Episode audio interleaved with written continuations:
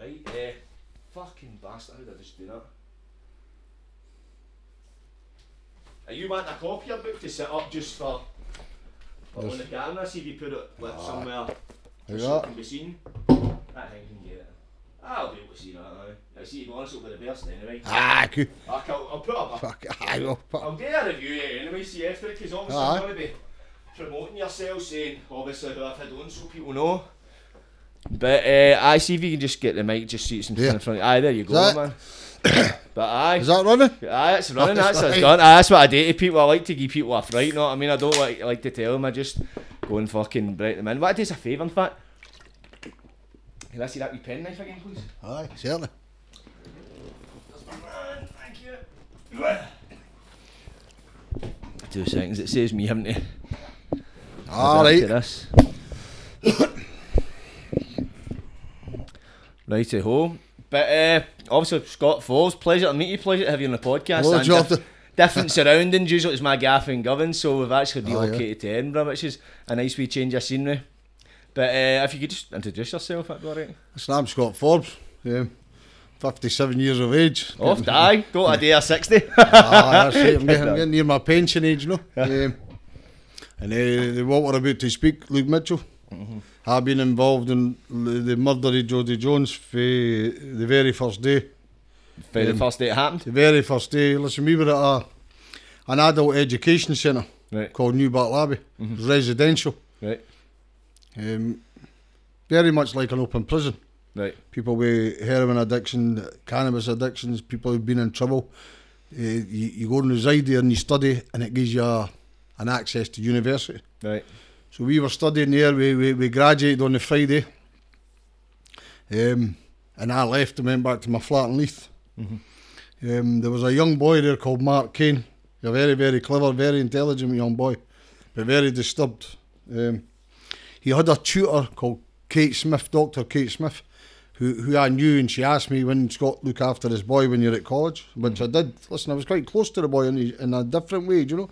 I think I was 35, he was 20, do you know. Right, right. So you're looking after him. He's So sitting, like a kind of mentor, almost. ah, he's on methadone program, eh? Right, sitting, right, right. sitting, sitting like this in class. I used to.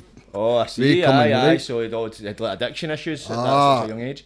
So when when me when me graduated, I went back to my flat, and uh, Mark Kane and, and a few others stayed on the flat, go to the gyro centre for the summer Right. before they went to university. Jodi was killed, all, all over the papers, all over the news, a murder. Um, listen, Fairy College, six hundred yards maximum, seven hundred yards where Jodi was found. Was it that close? Yes, close? that close.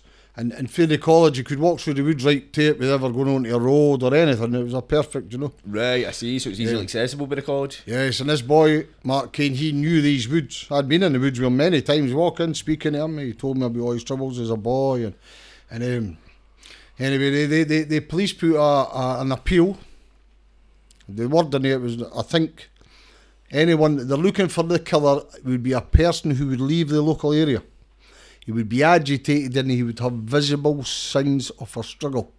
So I was sitting in my flat next again day, the day after the murder of Jodi, and Mark Kane phones me, he's in Leith. Now Mark Kane's never been in Leith. I knew him for over two years and he, um, he didn't know my flat in Balfour Street. And next thing he's in Leith and he phones me, where's your flat? He comes to my flat. Me and, my, me and a girl, Jamie Nolan, we were going to Stirling Uni and in September, so we were staying there. And he come in, he's wearing sunglasses. And uh, she asked him, I'm going to take the glasses off, Mark, and when he took them off, he had big scratches. Now, I do that on my face, I always do it when I describe it. Big gouges, you know, deep scratches in his Oh, eyes. really? Bloodshot in the corner and big scratches. And I asked him, where did you get the scratches, Mark? Eh, agitated. He fell in a bush and just, just nonsense talk. But he was agitated. Now, I'd seen this boy for over a year on Valium, speed, oh, everything, everything. Uh-huh. And I'd never seen him in the kind of state I seen him that day Right, Right. so it was out of character. very out of character. So I asked him again, the scratches, he couldn't tell me. So he left my flat. Jamie and me started speaking. People were phoning me. Scott Mark Kane, he's in fucking Newbattle. That wee girls here because it. Listen, he was banned for computers in the college because he looked at dead, dead corpses. He had a fascination for corpses. Like uh, there was websites, rotten.com stuff, and just corpses. No, like quite heavy stuff. Aye, so the college were already aware of it. Yes, and he used to fall asleep and was, the images would be on the screen so he'd be banned, right? Fucking hell. So. I phoned him, met him in Dalkeith, I think two days after Jodi was murdered, and I took him to Dalkeith police station. Mm-hmm. Right? Now Two time, days after she was murdered. two days she- after he was, she you was took him to murdered, the police station. I took him into a police station. I, I parked outside and I told him, listen, I was 30 odd year old. And um, he was 21, so I had some influence over him. Right. I wasn't bullying him, but I had influence. Almost like a father figure to an extent. Get, get in there and get your name cleared, sort of thing, right? Aye. So he went into the police station and he gave his name and on the records it says Mark Kane. The police told him they were too busy. Right? The guy standing in front, scratches, heroin addict, fully methadone, speed, Valium, hash, strong lager. Uh, too busy. And in the crime files it says Mark Kane, a person to be traced and interviewed. Now, the 2004, 2005, Mark King come to Stirling Uni. He took a year out. He reverted back to heroin and all that after college. He never went to uni. He come to uni a year. I was in u- university a year. He came, and his behaviour reminded you what happened at residential college. And I asked him one day, "Did you ever get interviewed for Jodi Jones?" And he says, "No." What? No. And by that time, Luke Mitchell had been at trial, or he was going to trial. It was controversial. Marilyn Manson, no, they says he wasn't it. Marilyn Ah, it was Manson. all in the paper. He was sleeping with his mom. It was a fucking. It was a whole laundry, was a laundry cho- list of fucking So- shit against him. The boy Mark Kane's music taste made Marilyn Manson look like a choir boy. His fascination for mutilated corpses. So anyway, I went to the High Court and spoke to a woman called Jane Farquharson. She's a junior counsel for Donald Finlay. She's Donald Finlay's partner, but she was the, the advocate working on the case. Right. and uh, and she was working with a lawyer called Nigel Bowman. His his representative, a young lawyer, came in the door and I said, "Nah, look, I, I've tried to phone your office to tell you about Mark Kane. He looked like Luke Mitchell. He's in the area. Luke Mitchell's house, for where Newbattle Abbey is, is 50 yards, 50 metres. So he's in the area. He looks like him. Mitchell's been pulled out for walking up a street wearing a Parker. Mark Kane had a Parker. So that day, I think in 2005, I went to see a, a, a solicitor advocate who's now retired. They're a very honest man. See, for a solicitor, he was a very respected man. Oh, he wasn't a lawyer that would sit in a pub and have a drink and Oh, none, none right. Aye, aye. They forget his roots. so He was a speak. straight man, do you know? So I went and gave him a sworn affidavit in 2005 to tell me about Mark Kane, how people were concerned about him, how he was in the area. And uh, listen, that was against my nature because of my background, obviously, mm me policing. But this was a wee getaway. Ah, it's different. It's totally. It comes out the laws of the jungle when there's Ah, a fucking of young course, of getting course, brutally course. murdered in the way that she did. So listen, it, become nasty with me and Mark Kane. Um, I think 2000 December. Did you two- tell him you were going to do Oh, I told him. Ah, what was his reaction to ah, that? listen, he was raging, but uh, you can understand this. See, uh, when he says, sorry to backtrack a bit, but see, No. obviously he says when you first seen him after like, Jodi had been murdered, and it was, it was uh, frantic. Well, I mean, all scratched that. See, you said you seen him was it a year later. How had his behaviour? Had his behaviour changed, or was he still, or was it a lot more laid back? Or, No, listen, after Jodi, after Jodi was murdered, he reverted back to heroin. or so he'd have been off it at this point? Ah, he was off it. He was Oh, on so he was on methadone, Ah, right, right, methadone after- program. He was at unit college. By the way, they're Mel at college. He's a very bright boy. See, Mm-hmm. he, art history. Mark King could tell you the strokes in a, pa- a painting. Do you know, like why the artist strokes went this way? Very, Right, very deep.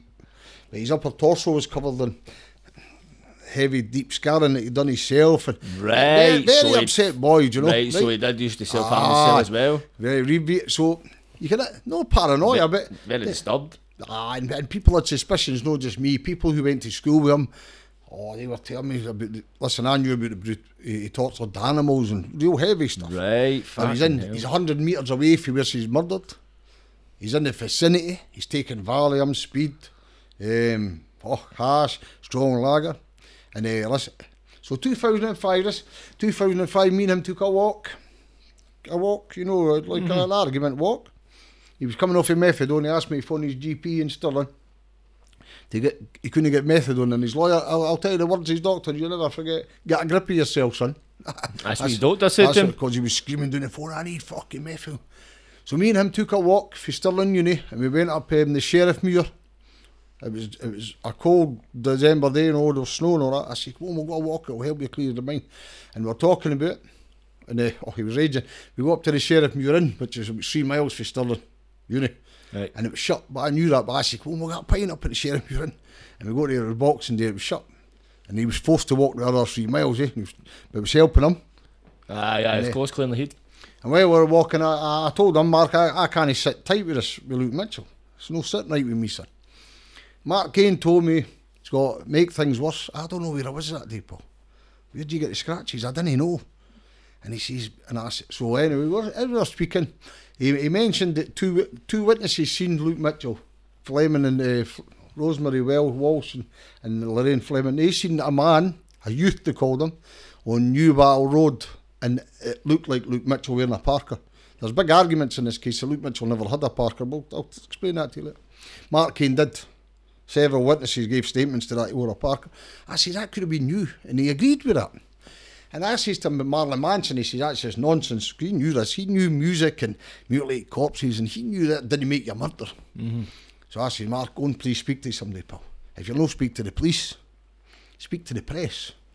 Fuck Luke Mitchell. And I told him, no chance. That's no happening. And he says, eh, I'm not talking to anybody, Scott. I said, well, I am. Right, and eh, listen, it, it never ruined the friendship, but you can understand if I or you made the accusation to you, you um, I've no regrets. What was his reaction to that as well? Eh, listen, for weeks after it, months after it, there was fights and uh, But between you and him? Aye, it was a couple, no, no physical fights. Um, aye, once um, he got physical and um, he got a bit of a wee black eye, you know, po- poking the eye and a bit of struggle. And um, but, but went on for a couple of years and he's telling all his students was a. But this time it's now two, 2007, 2008. I've graduated and going back now doing postgrad in law. And um, Mark Kane was still in Stirling, but listen, he lasted one semester at uni um, and dropped out and just took the money. Listen, he was the stud boy, but he was a very clever boy and he cleaned himself up at this time and he was a different man from what had been at uni. So, a few times, even in the bad, even through the bad times, I met him a couple of times in Stirling, just me and him, and uh, and he understood. He knew. I said, look, I didn't dislike you, so I'm not doing this out of badness. But a wee boy in prison. And uh, I always had doubts with the case. And um, 2000, I think 2006, I met Corinne Mitchell, Luke's mum, and a criminologist called Sandra Lean, Dr. Sandra Lean. She's a criminologist. She was at Stirling Uni doing uh, criminology, and I was studying law. Right. Right. 2006, um, or 35 boxes, I think it was, if I remember the number correctly. It was over 30 boxes of case files got brought to my flat. I turned my spare my spare bedroom into an office, Luke Mitchell's office. Uh, studying law. I went to the late Bill Stewart. He's an author, a, a legal author, who wrote books on delict and criminal law. And I explained the case to him, and he explained, Scott, get the judge's charge and what the judge says during it, and then start working your way back. So that was 2006, 2007. And, um, Was that when you get involved with it? Like, with Yes. Mitchell was that early on? It was like right, Yes. as soon as pretty much after it happened, you Yes. got hands on involved, day one. and you were still studying a lot at this point. Yes. What was So- it about that case? It was like, but did you have like some for you to get involved in a miscarriage a justice case? It was like, Because I'm, I'm, I'm, born in a place called Danderhall. Mm-hmm. It's all mining villages. If you ever go to Midlothian, it's all wee mining villages. Mm-hmm. Danderhall's one of them. right, So the Jones come from a mining village called Easthouses, right? East Right. South Miners. Everybody's got miners club and same age as my daughter. I had a 14 year old daughter at the same time as Jodi was killed. Same age, same, you know. And then Mark Kane coming to uni, sort of refreshed and brought back memories. Mm-hmm. Oh, here. And you never questioned. No, even he says to me, Oh, Scott, it's very strange, eh? He knew he should have been tugged. uh huh, of course, Andy, and the fucking right behind Oh, yeah. as much fucking. And, but we understand. I'm saying, fuck, fuck Luke Mitchell. Mm, it's a wee strange thing to say, and you think it's. Well, if, you, if there was a possibility you, you could be accused of something or somebody accused, you'd be like, ah, nah, I'm going to clear my fucking name and now. I'll shut you up. You're not going to go, Ah. ah, nah, fuck him. It's, it's a strange thing to say. Do you know, do you know if Mark didn't even know if he'd done it? That's the truth. Uh, Now, that's walking- another thing as well. He, he didn't know. not even denying it. He's just saying, I don't know if I've done it. It's like, some, did you murder a 14 year old lassie? I don't know. It's, it's Ah. not a thing you usually Ah, find ah. yourself saying. You'd be like, Now- no, what the fuck? His mum and I went to the papers. I was a big bad man for accusing him. And uh, how, this is how they cleared Mark Kane. Cleared. Uh, please uh, use this word very lightly, right? Mark Kane tells me the police come and interview me, I think 2005, up at Stirling Uni. And um,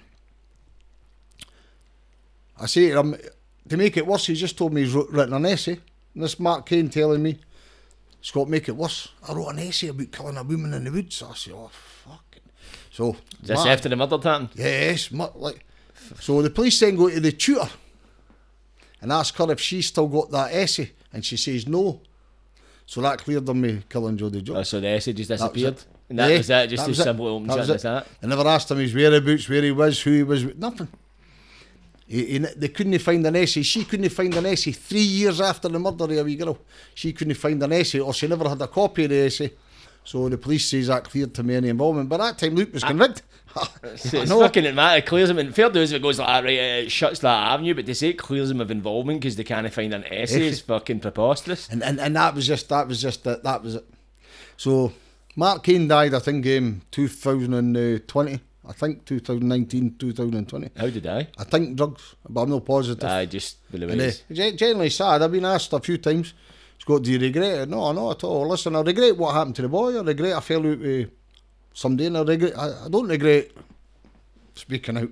Ah, of course. none, it's not as if you're like fair. Oh, no, it's there's there's way there's rules to it. Of course, it's understandable, but thing is as well, he's like you're just basically going, listen, this guy's quite suspicious, and it's a fucking heinous crime. It's not as if it's a, a stabbing in the streets. A lassie's been butchered. Know what I mean? So it's See, see if you the laws the see window. if, see if you had seen what Mark Kane used to look, watch on videos of like brutal stuff, real nah, you know, like people chopped up with helicopters, machete wounds, no, real heavy stuff. This, in morgues, he had a fascination for it. Now, Mm. Because I've had privy to see Jodi Jones's injuries, oh, listen, that would have been the same kind of injuries that were on Jodi Jones. He was looking at on a daily basis. maybe aye. Eh? Yes, that's aye, similar. Very, aye, very similar. And his friends would say to you, it was like he was wanting to make us believe that he had killed her asses. Why? Because the, the, the viewing increased after the murder. Right. No so he wasn't even trying to hide it. No, no, it was like his pals were saying he was. I don't think he'd done it, and we'll explain later why. But at the time, the, mind, what? They're saying, Scott, he, he's actually increasing the viewing of mutilated corpses after. And they never interviewed him. So, I think two, 2010, 2007, I think I started working with Miscarriage of Justices in Glasgow, Paddy Hill, Birmingham 6, uh, his organisation. Because the office was based in uh, Carlton Studios, wasn't it? Yes, 'Cause right. That's where I Ah, rehearsed, aye. 'cause I remember right. seeing aye, Barney was telling me about They've moved for there now. I think they've moved, aye. I think they've got a bigger office now. I don't know where they've moved to, but they've moved. And uh, so I, I started looking in there. I got I got a le- legal aid traineeship in 2010. Mm-hmm. I had to go to the Law Society and explain my past. And um, I had two brilliant references. I don't want to bring any people into isn't- but I, I'll knight to the realm for Leith. I'll say oh, that much, right, right? Knight of the Realm for Leith, A knight of the realm for was uh, very kind to me after I graduated and congratulated me, son, where you've come from. And, and uh, so I had a brilliant ref- reference. When I went to the Law Society, I argued my case.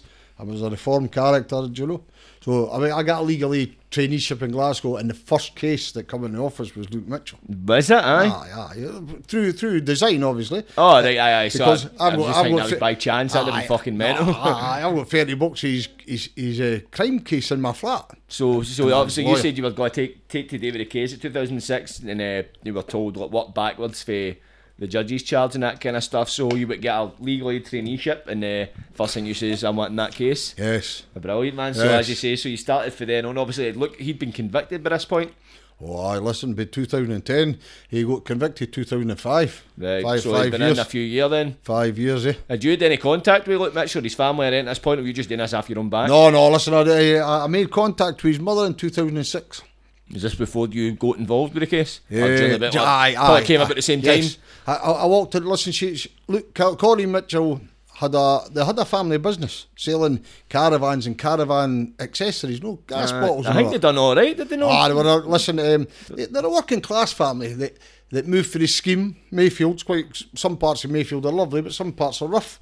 They, they moved from Mayfield into Newbattle. Newbattle's the the the, the, the posher area Right. of Dalkeith. Uh-huh. There's some of the houses are millions, but they they were a mid terrace mid terrace home. Eh? Nice, just respectable. The family the family business was thriving. A loving, nice business. And uh, I met Corinne Mitchell, Sandra Lean, and uh, Corinne Mitchell's mother. 2016, and I told him about Mark Kane. Right, I knew there was a campaign, free Luke Mitchell, he was wrongly convicted. Um, listen, I, remember going to my, my, my dad's order night. My dad's a coal miner, Fred Dalkeith. I knew he was going to get, oh, you're, what's he? Because everybody was Mitchell's a beast. I went to my dad one time in the pub, and uh, he was quite a funny wee man. He was, a wee brusher in a pit, a miner. He was. Oh, is it? Aye. Aye, aye, aye. I thought, a little bit stubborn man. He's what Uh-huh. him. Nah, old school. Ah, Dad, listen, this, and he's sitting out with me. I explained to him why. Told him all about Mark Kane, and he says, son, what have I to shout? If they're not listening, he shout louder. I said, you know, you're going to get hassled. He done that. I Listen, a very, very few men, like, I'm not saying a big hard man, but he was a wee hard man, eh? If you, if you, if you gave him cheek, he would have gave you it back, eh? So he encouraged me. On you go, son. Uh, shout louder. That was his words to me, Scott, shout louder. So I asked my, my, my daughter, 14, same age as Jodi. She's at school. I said, look, I'm going to... Oh, but she's very supportive. So I went and seen Corinne Mitchell, introduced myself, and I told her all about Mark Kane. And for her, it just started growing arms and legs for her on, What was Corinne Mitchell's reaction to this, what you told her about Mark Oh, Kane? listen, she was uh, taken aback. She, so listen, for a long time, a lot of people genuinely believe that Mark Kane killed Jodi Jones. So was this local knowledge almost like say like did a lot of people see obviously because a lot of people where I'm from I'm not really near that area so I'm based my information came from the newspapers Ah. see people in a local surrounding area were they all screaming Luke Mitchell or was there a bit of a murmur about Ah, Mark bit. Listen, most, most, I have to say, most in the in the local area thought Mitchell done it. right because the papers say he was having sex with his ma. He was a the, the famous one, the, the, the big room, the biggest rumour probably in the area. Remember, it's all mining village, eh? Very easy spread, eh? He's he's a bad man. It spread very quick. Daily Record, police feeding him. After two days, Jordan, two days into a murder case, the police were telling people in the, the media no other suspects. Think of the words. No other suspect. We're not looking for anyone else. And there's a picture of me, 14 year old schoolboy. It didn't it take a genius to know how, what they're doing, eh? Exactly, aye, they're basically they're, they're painting their man, and it's it's strange as well nowadays. See, if you see like any under sixteen year old involved in a crime, they'll not be named.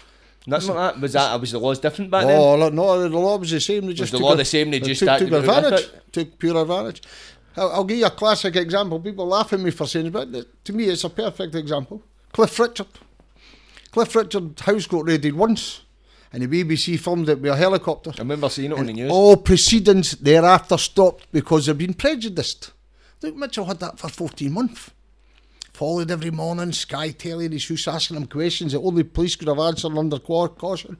Um, he was followed everywhere, good footage, bad footage, beast. I was a devil worship. Oh, listen, it was horrendous. 24 7, it was like COVID, do you know? or the Ukraine war. On that basis, Ah, yeah, he's constant A wee 24 hours 14 surveillance. boy. See, uh, you, obviously, a lot of people talk about like the Sky interview done, it was him and his ma, and uh, the guy did an interview. But uh, reading your book, you seem to allude that this guy interviewer was actually possibly told what to question about by the police. It was And- almost like an informal police interview. And in my opinion, I have to say that so they don't take action against anybody else. James Matthews for Sky Telly was briefed, um, coached. The questions he asked Luke Mitchell that day, the police could have only asked Luke Mitchell under caution.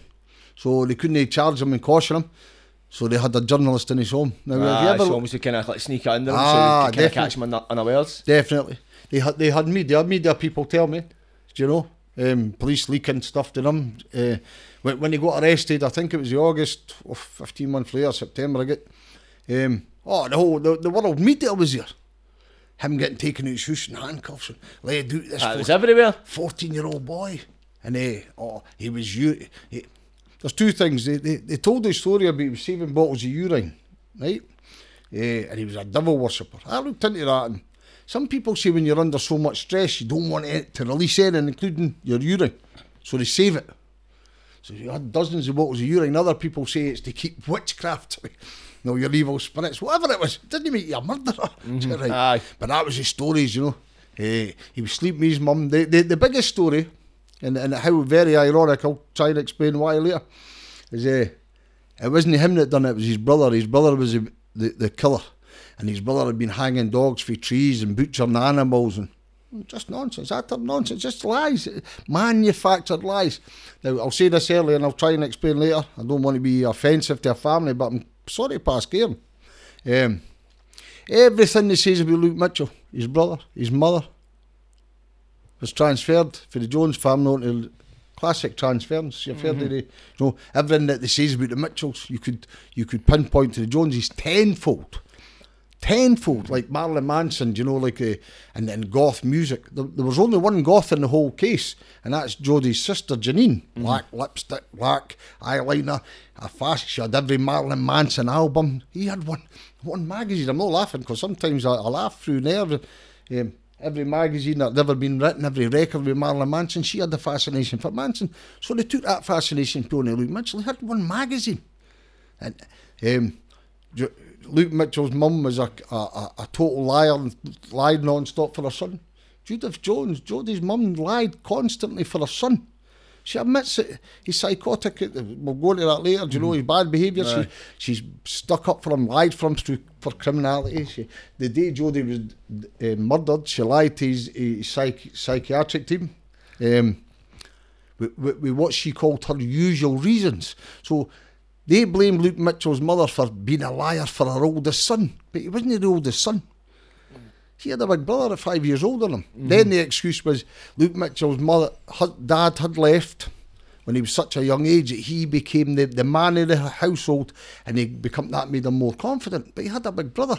Jodi Jones had one brother. He, his dad had killed himself when he was 15 and Joseph took over the household. People were scared of him, including his in statements tell you he terrorised his stepfather, you know, bullied him when he was 15, 16, 17. He was bullying his stepdad, punching him, kidding on it, punching him, and his stepdad would cower in fear. So everything they were saying about the Mitchells came from the Jones family. Now, I'm careful what I say here because Jodi Jones is a victim here, and um, and the family have lost lost somebody. Right? See, over the years, Jordan, I had to. Um, the more you learn, you're like, this is projection. Every single. Uh, like Luke Mitchell's brother was hanging dogs for trees and, and he was never out of what they called the Rosslynlee Mental Institution. I wasn't Luke Mitchell's brother, it was Jodi Jones's brother. And that was never put before juries or put into the public. We'll go into that later because it becomes more serious. Years after, I mean years, I think six years, seven years after Luke Mitchell was convicted, the, the, a, man called the Stocky Man, he's well known, called the Stocky Man, came of interest. Right? Jodi Jones was last seen positive. Jodi, the last person that ever seen Jodi Jones positive identification of Was, um, I think, just before five o'clock, right on the night she was murdered, and uh, she was getting followed by what they called a Stocky Man. Right? That Stocky Man was her brother. So we now know this is five years after Luke's convicted. So we now know Jodi's mum's lied. That's perverting the course of justice on murder trial. She's lied and says her son never left the house. The son left the house and they asked Donald Finlay, I'll have to be careful if I say this and get the wording properly right, but they asked Donald Finlay, now that you know it was Joseph Jones, Jodi's brother, following Jodi on the night she was killed, would you have incriminated him?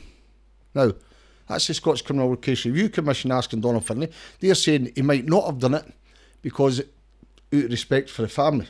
Donald Finlay says, I don't know what he would have done. Now, you can't, uh, hindsight, he says, a wonderful thing, and he couldn't um, confirm that he would have used that as incrimination. But Donald Finlay didn't know anything about his medical records. Again, that will, I hope we'll come into that later because I think this is the most important If you point. want to go into the nerve, Oh, please, Bill. Right. So the Take stock, it away. You want to go into, just uh, you take the, the, the, stock, stocky man comes to attention five years after, six years after Luke's convicted. So Joseph Jones is following his sister. Did it was it identified? Because he oh, yes, yes. How do you know it is? Yes. Listen, he, he, the police played it down, and then somebody wearing a rucksack. Listen, he, he wore a rucksack. His mental health tell you. He, he wore a rucksack and he carried, he carried a large bladed weapon, what I was being described by many locals as a large Bowie knife, Mm-hmm. inside the rucksack because his paranoia. He wouldn't leave the house without it, right? Now, three and four days before Jodi was murdered, he's smoking bucket bongs. We know what bucket bongs because we come from a scheme, so I'll explain. No, like bucket a joint, you know, to Aye, aye, inhaling two lungs full of Yes. cannabis. He, he's smoking in for three days prior to Jodi's murder. Now, five weeks, five weeks. Donald Finlay was never aware of this. The jury were never aware of this. The jury weren't aware that he was the last man to see Jodi alive, Joseph, um, on Newbattle Road. Five weeks, five and a half weeks prior to Jodi being murdered, Joseph Jones had a psych- psychotic fit episode. He'd had many, but five weeks prior to it, he had one. They, they, they sectioned him to the mental health act, and they were jagging him with the maximum amount amount that the law permits with antipsychotic drugs. Now, I've seen that many times. The person goes for that to that. Oh, right, actually puts him to sleep. 11 days. They held him for 11 days and forcefully injected him, right? Five weeks, five and a half weeks before Jodi was killed. And then they release him, but they don't want to release him back to jo- the, his family home. Because in the medical records, they say back in the family home, the mother's psychotic, she drinks too much, she smokes hash, it's violent atmosphere, and it's no good for him because the mother allows him to smoke cannabis. Right. Cannabis resin is is what makes him psychotic, right? Now it gets even more- more interesting. So we've got a man who's psychotic. When he smokes cannabis resin, he gets paranoid and he has psychotic episodes, right? So they release him back to the family home five weeks after. The drugs are now wearing off. It tells you if you look into the drugs, I think it's uh, four weeks to six weeks the drugs start wearing off. He's not taking his medication when he's in his home. He's smoking a drug that makes him paranoid. And none of this went before a jury. None of it. None of it. When, when it come to court, court the first time, I think he attempted suicide. So he was excused. But when uh, the case of Co- got called? Advocate He, Luke. he, he sectioned his cell, he went under the mental health act. He had a mental health team. Psychiatrists visiting him once a week and to check he wasn't smoking cannabis resin. The day he was murdered, the psychiatric team were going to visit him and his mother phoned and says, Don't come today with her usual reason, if I remember it right. He was sitting upstairs smoking bucket bongs. If the psychiatric team knew that, they would have sectioned him because Right. this made him violent and psychotic and paranoid and, and um, the mother was telling everybody that he had psychiatric breakthroughs, medical breakthroughs. That week in Dalkeith, it was like Lourdes. This man who was psychotic, paranoid, cannabis resin was causing all this, had medical breakthroughs. It was never ever, none of it ever examined. And what's really bad, Jordan, when when I when I first got told read what the judge says, very important. uh, As I've gathered over the years, you must read the judge's charge. And uh, oh, Lord Nimmo Smith, one sentence in Luke Mitchell, without any shred of evidence. Luke Mitchell's got no mental health issues, none. Right? There's no medical history, a psychosis or paranoia, or nothing. But Nimmo Smith told him, I have no doubt in my, my mind that smoking cannabis resin created psychosis that led to the murder of Jodi Jones. He's describing Joseph Jones. Uh, it's another case, it man. Just, right? Fucking hell. Now, if you put that before a jury, after what the judge says, is a jury going to convict Luke Mitchell? My opinion, no, they, they- it's impossible. At that time, they may have because of the press, but that should have been aired to a jury. was it? A, was the information available at the time? No. Or was, was Nah. had it been gathered, or was this Ah, post conviction where people actually found this out? Or was it yourself that found it out, or did Well, somebody else? ah, well, me, me, me and a Dr. Lean. Now, he, he, here's a big thing in law. Fresh evidence, what they call fresh evidence, to get back into the appeal court. Uh, there's the test, there's a, a legal test. Right. And the legal test, it was not available at the time of trial. Right? Now, what had happened, somebody leaked Joseph Jones' medical records to Luke Mitchell's defence team, but Luke Mitchell's defence team had never required them. See, in law, for me to get something like that, you write to the medical board or whatever. You, A lot of hoops. Aye, hoops. you and, a lot of and eventually you get them. But Luke Mitchell's lawyers had never requested them, but someone from that medical team had leaked him. They had sent him to Luke Mitchell's lawyers without Luke Mitchell's lawyers ever asking for it. Uh, it sa- says a lot without saying anything. Yes, right. Now, instead of that lawyer eh, opening medical records and reading them, they looked at them and looked at whose medical records they were, closed the envelope and put them back in the box and never ever read them. Was this during the trial then? So they Before received the this, trial. Or before the trial, so Before they the re- received this in time. It Yes. wasn't coming up for an appeal Yes. It was Ah, actually the original Before- trial. So there's now a te- there's an argument now that they were available at the time of trial, so it's not fresh evidence. Now, I read them when I was looking at Joseph Jones' medical record, psychotic, cannabis resin, making him paranoid, and so everything that says about Luke Mitchell, really describing Joseph Jones. And um, so the argument is, is this fresh evidence? Well, I think it is because Luke Mitchell's lawyers weren't aware of this evidence. They never asked for it, never requested it. They just opened up an envelope and seen medical records belonging to Joseph Jones. But there wasn't a note attached to it to No, say why no. it was sent. It was just No, a case just- of maybe of we've received this, it? Yes. Rather than actually Ah. unearth it and kind of Yes. look, take one look at it and maybe. So it's That- maybe been a bit more innocent than first Yes. thought, but it's still at the same time it's negligence as well. Over it- over time, we believe it's one of the medical team that deal with. And that, I'll tell you but the reason. that, sent Yeah, out. yes. Well, no- so you don't, you just, you've kind of pieced that together. You don't actually know that. You Well, just, well, nobody knows where they come from. The only thing I can tell you, they're only photocopies, they're originals. So, Right, so right. who, who's got co- who's got got access, to the originals? I just kind of law of de- deductible Yes. reasoning, just like Yes. kind of deducing it's then. But So- so, nobody, nobody's come forward that kind of thing. Probably looks loads of jobs to do that. know what I mean, 2007, I think 2008. I was reading them with, with, with Dr. Lena Gaines, she's a criminologist, she wrote books in, on the subject of it. And uh, we read the medical records 2007, 2008 about them being sectioned and, and uh, violent, um, suicide. His father had committed suicide 2005. I'll go, go back into. And um, that's the same year Jodi was murdered. no, she was. Uh, t- he was 15, so it was. Um, it'd be five years before it. I, thought you think- 2005, Nah, no 2000 then it would have been. nah, 19. I think it was 19. When did Jodi get murdered? Was it 2005? 2003. Oh, 2003. Three. The trial was 2005, Ah. but I'm sorry, I'm getting my Um, numbers mixed up, right. Two, two, 1998, 99, the, Joseph Jones found his father hanging. No, so it right. wasn't even that long ago. Nah, well, that's a of years. fresh in his mind. Aye. All his school pals tell you the man changed dramatically. Obviously, I'm no Aye, It's understandable. the medical records, and it wasn't until last year we started looking again. See, listen, I never looked at this case for maybe five, six years, and uh, I started writing. And I started researching again, going through the files. And one day, me and I get Sangeline over the phone. We are going through them consultations. We started reading further.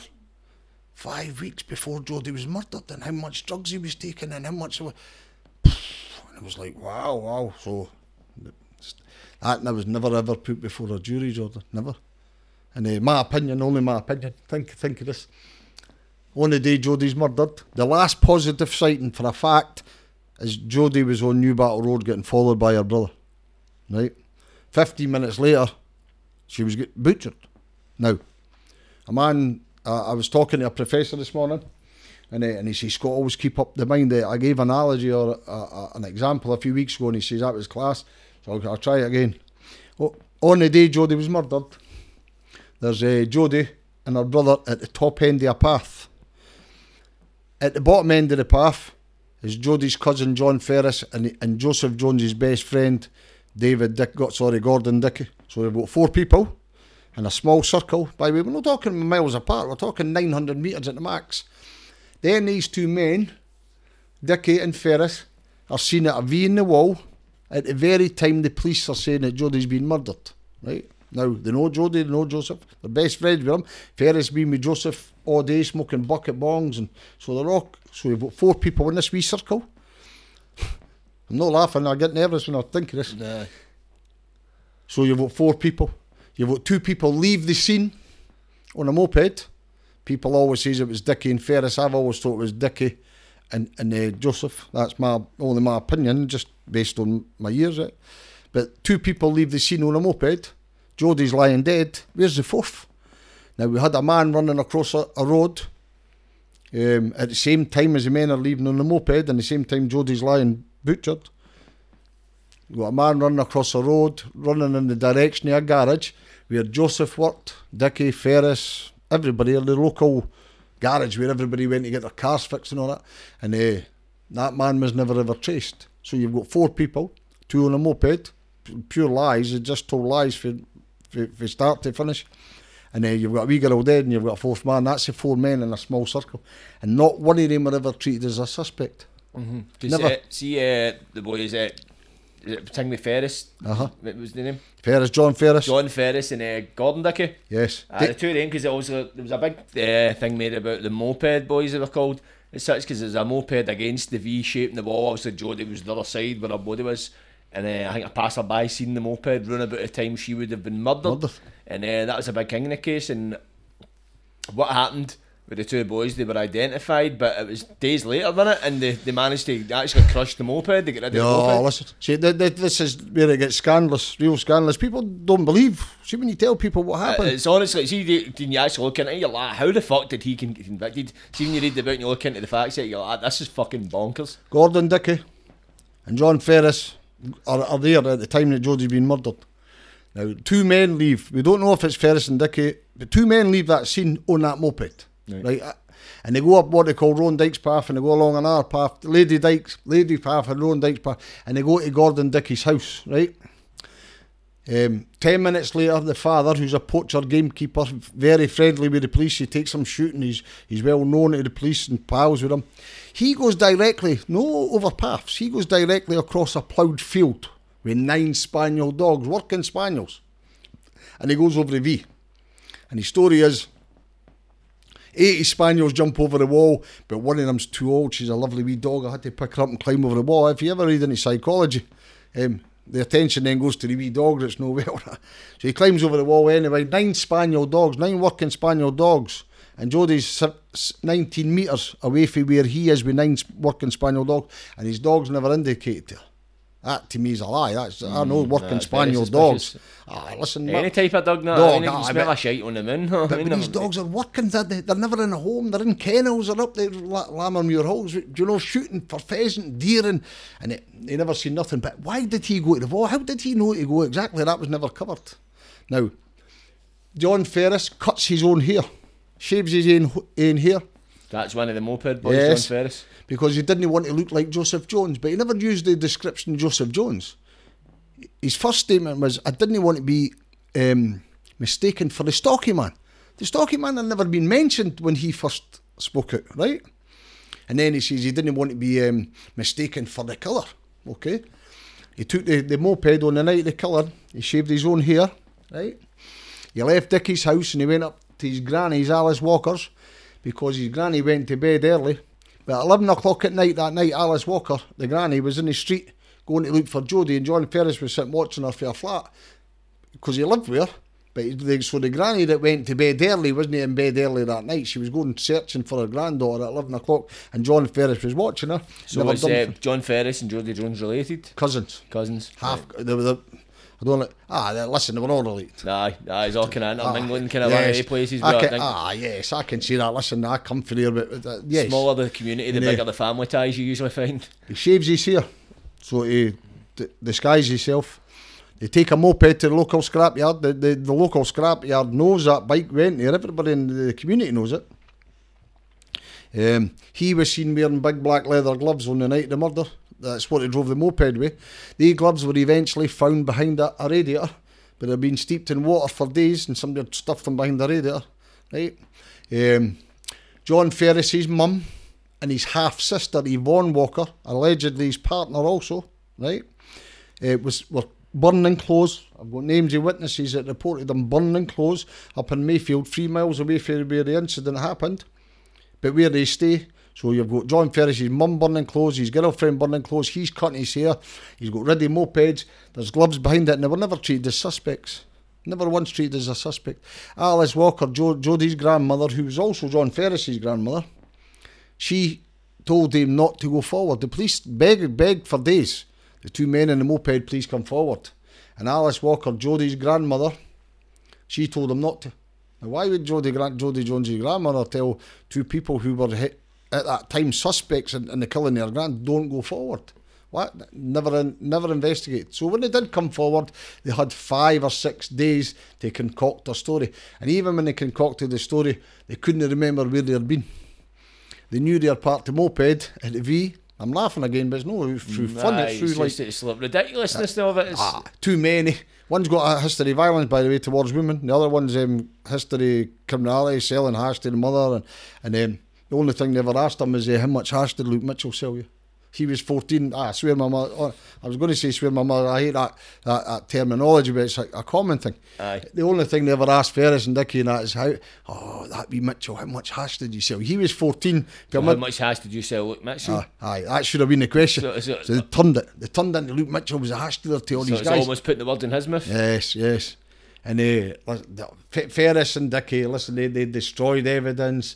Um, Alice Walker, telling, imagine telling people in a murder They've investigation. done it in a trial, you'd go to jail. That's how, how that wasn't investigated. Alice, alone. Alice Walker, Jodi's granny, should have been charged with perverting the course of justice. How did he know she told him that? Oh, John Ferris told it. Oh, And so it- he basically stuck Oh, his granny in? John, John, ah, well, John Ferris, in my only my opinion, John Ferris wanted to tell the truth. No, he, it was one of the boys. He's a weak link out of three, right? Mm. And um, he tried, and then he got threatened. Jodi Jones's mother told him, "Ma, Joseph's want to talk to you." That's his cousin who's psychotic, violent, and people are scared of him. Alice Walker, the granny, Joseph's going to batter you.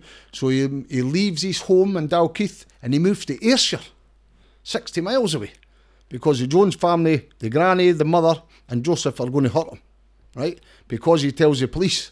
Alice told us, Alice Walker told us not to come forward. So he's then threatened by the Jones family and then has to leave Dalkeith and move away here. Never treated as a suspect. That's a very strange thing, is it? It's like if you're wanting justice for your daughter, you're wanting all the information to come out as much as you can, and there's somebody saying we can tell them to come forward and they're getting chased out the town. It says a lot. But obviously, you're saying Joseph Jones a suspect because there is there's a history of him attacking Jodies, I know in the past. Well, see, see the most serious time, the five weeks prior to that. Aye. Eh, up, I, I have to get this right. It was either Alice Walker or Yvonne Walker's house. He stayed up at Stone Place where the, the clothes were getting burnt. Joseph had a, a psycho, psychotic fit episode. Eh, see, when Jodi was murdered, they, they described it as a frenzied attack, Jod. Frenzied. That, listen, when you see the injuries, it's frenzied. It's not somebody that's uh, sat and been cold hearted. It's somebody. Ah. Aye. Now that's what he is. He had done this five, um, oh, ah, six weeks before Jodi was murdered. He had a, a violent episode up in, I think it was Yvonne Walker's flat. Uh, five, six police officers to to hold him down and that, right? And they taken him away. And uh, Jodi was one of them that he attacked. Right. Now, he had attacked his mother before. He stabbed his mother one time in the hand because he went to stab somebody in, in the family home. And the mother tried to stop him, and the, and the, mother caught in the hand. And um, there was other episodes uh, sticking his head on lampposts, bleeding for the head, and ah, just ah, rage. And police coming, they were coming in van loads. Police officers are telling me he was going when me went to him, or five and six police, you know, like because Right. he, 'cause he had a, ra- it was a rage. It was a psychotic fit mm-hmm. episode. Call it what you want. Now they were looking for somebody with a psychotic fit, a frenzied attacker, and they had a frenzied attacker there, and they never questioned. They never have once treated him as a suspect. Never Right. once. Because they'd hung, hung out Mitch Goat by that point, hadn't they? And Yes. it's it's strange though. It's like it's it sounds like because not to say who's guilty of this this and that kind of hmm. thing as well, but there's definitely holes.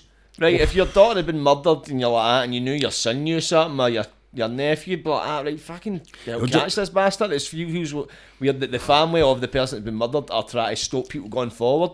It's like, know what I mean? It, it should be other way about, which opens up so many more questions. Remember I says to you earlier on, I've always looked at classic projection. Do you know, like the the, the other big rumour was um, the the mother was protecting uh, Luke Mitchell because he was the only son. That's not true. He had a brother, right? Mm. The family split up and all big arguments. You can imagine all that pressure, right? I've always thought of this. If if if it was Jodi, Jodi's brother, they've just lost the daughter to a psychotic son. Would you not protect your son? Now, when I first thought of this, I went to 30, 40 mothers and asked them, Would you? Oh, and I was shocked. I was shocked. How many answers did you get? Oh, listen, uh, more than half. More than half. Ah, so more than half half. said if your daughter, Aye, your son aye. murdered your daughter, you'd protect them. aye. See, to be honest, it's that that's what they say. You'll never know a love like a mother's love for their child, Especially it- a son. especially Firstborn son. a firstborn son. I the sons always get it, man. But it's there comes a point of murder. But it's like you see that and you no shiting on any of these communities. Ah. These smaller, close knit communities. These kind of as as you say, it's incestuous and that kind of shit. This kind of stuff is like I don't know. No, maybe saying a murder as such. It's a lot more acceptable these kind of things that wouldn't be accepted in the kind of larger cities. Kind of like to me and you, like ah, what the fuck? That's actually in these smaller communities. A lot of this shit does go on. See, see, see where Jodi, Jo- Jodi stays is Easthouses. It's a tiny wee mining village. Mm-hmm. Uh, one one miners club, three shops, and right. That's Aye. it. And and the, and the Mayfields are bigger. Mayfields a huge scheme, Right. right? And uh, listen, you mentioned someone you. When Jodi was found, right?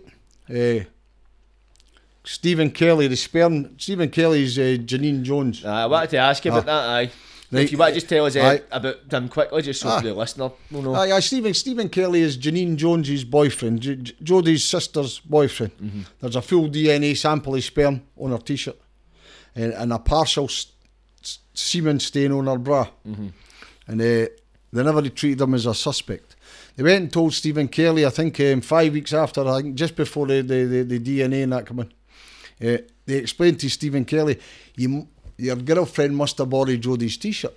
Now, they live three miles apart. Any other murder case I've ever read, and there's a full semen DNA sample on a deceased, and she's lying naked and tied up, you're a suspect. He was never a suspect. The police gave him an explanation why his semen could be there.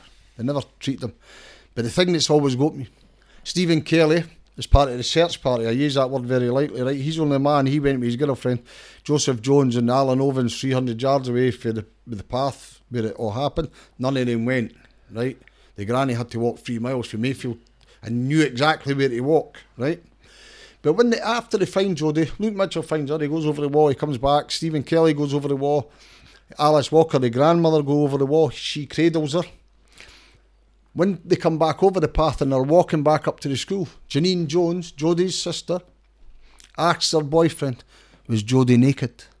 Now, why would you ask that? That's always, see, when I read that, I was, what? Why would Jodi's sister ask her boyfriend, was Jodi naked? Now, they knew they'd found Jodi and she'd been killed, but they didn't know the circumstances or, do you know, what name? So she hadn't seen the body at this She point. hadn't seen the body because she never She went over the wall. she was dead on the The- side of the wall. Jodi's over there, she's been killed or she's, or she's dead. Mm. And she asked her boyfriend, but the sperm on the t shirt was Jodi naked. Now, it was never ever followed up. Or Why do you think she would ask something like that? Me personally, Me, per- are you personally?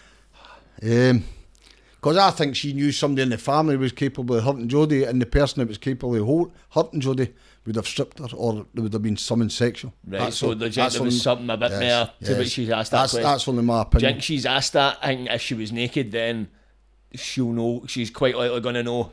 Now Yes. she's who she's Yes. keeping her end by, should I say? Yes, she's never a policewoman. But her sister. Yes, and, and she and she trolls. She trolls. She trolls me quite often. It's quite a listen. This case has taught me something I like I never knew. Like I've got um, people write blogs just about me that I'm a liar. I never became a solicitor. He never went to uni. He's this. and- Ah, just, right. try to define Just your not- character. And then Janine, I've always thought Janine, Janine Jones, Jodi's sister. I've always, I'll tell the cameras, I've always thought that that she knows something's wrong because the questions she asks, and then when she- she's in a bad mood, it's like, ah, but look at the the the, the, the uh, that Mitchell family, they're uh, they're this and that. And I say, now come on, Janine, what about this? And then it goes silence for days. And Do you engage her? Aye, of course. Ah, of course. It's the bit enough. It's one of ones. It does Ah, get the information out there. The last podcast I done, listen, they still put had 200 views, uh, comments because you get some people, you get one, she's a belter, I don't know, he was never a lawyer, he's he's this, just nonsense. I, I engage her Aye, and all right, you're a got your stop. dirty laundry and that Ah, shit. aye, do you know what I mean? And a few extra pair of knickers that weren't yours. Aye, and, but there's something about Janine when she's trolls. That, that, that like a, a, there's a concern there, do you know? That That's me personally, I've always found that there's a concern there that she knows something's not right. And she's, but that's only my Do you opinion. think she's bought the lie? Do you think it's uh, how many of them in the fam? See, I'm making accusations. Aye, here, I should say. See if obviously we know Luke's innocent.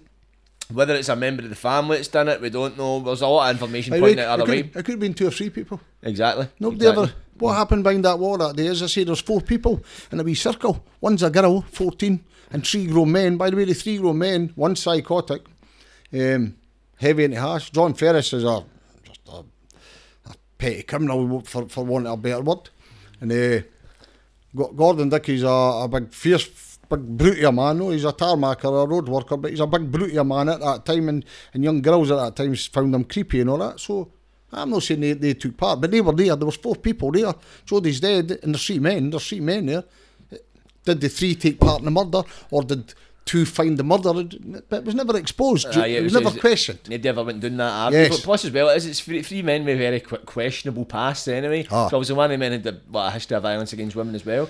but there was uh, also, uh, it, it never really got touched on. Obviously, you touched on it in your book, and you never really seen it come up much in the trial. But obviously, there was a used condom found next to Jodi's body with Oh. semen in it.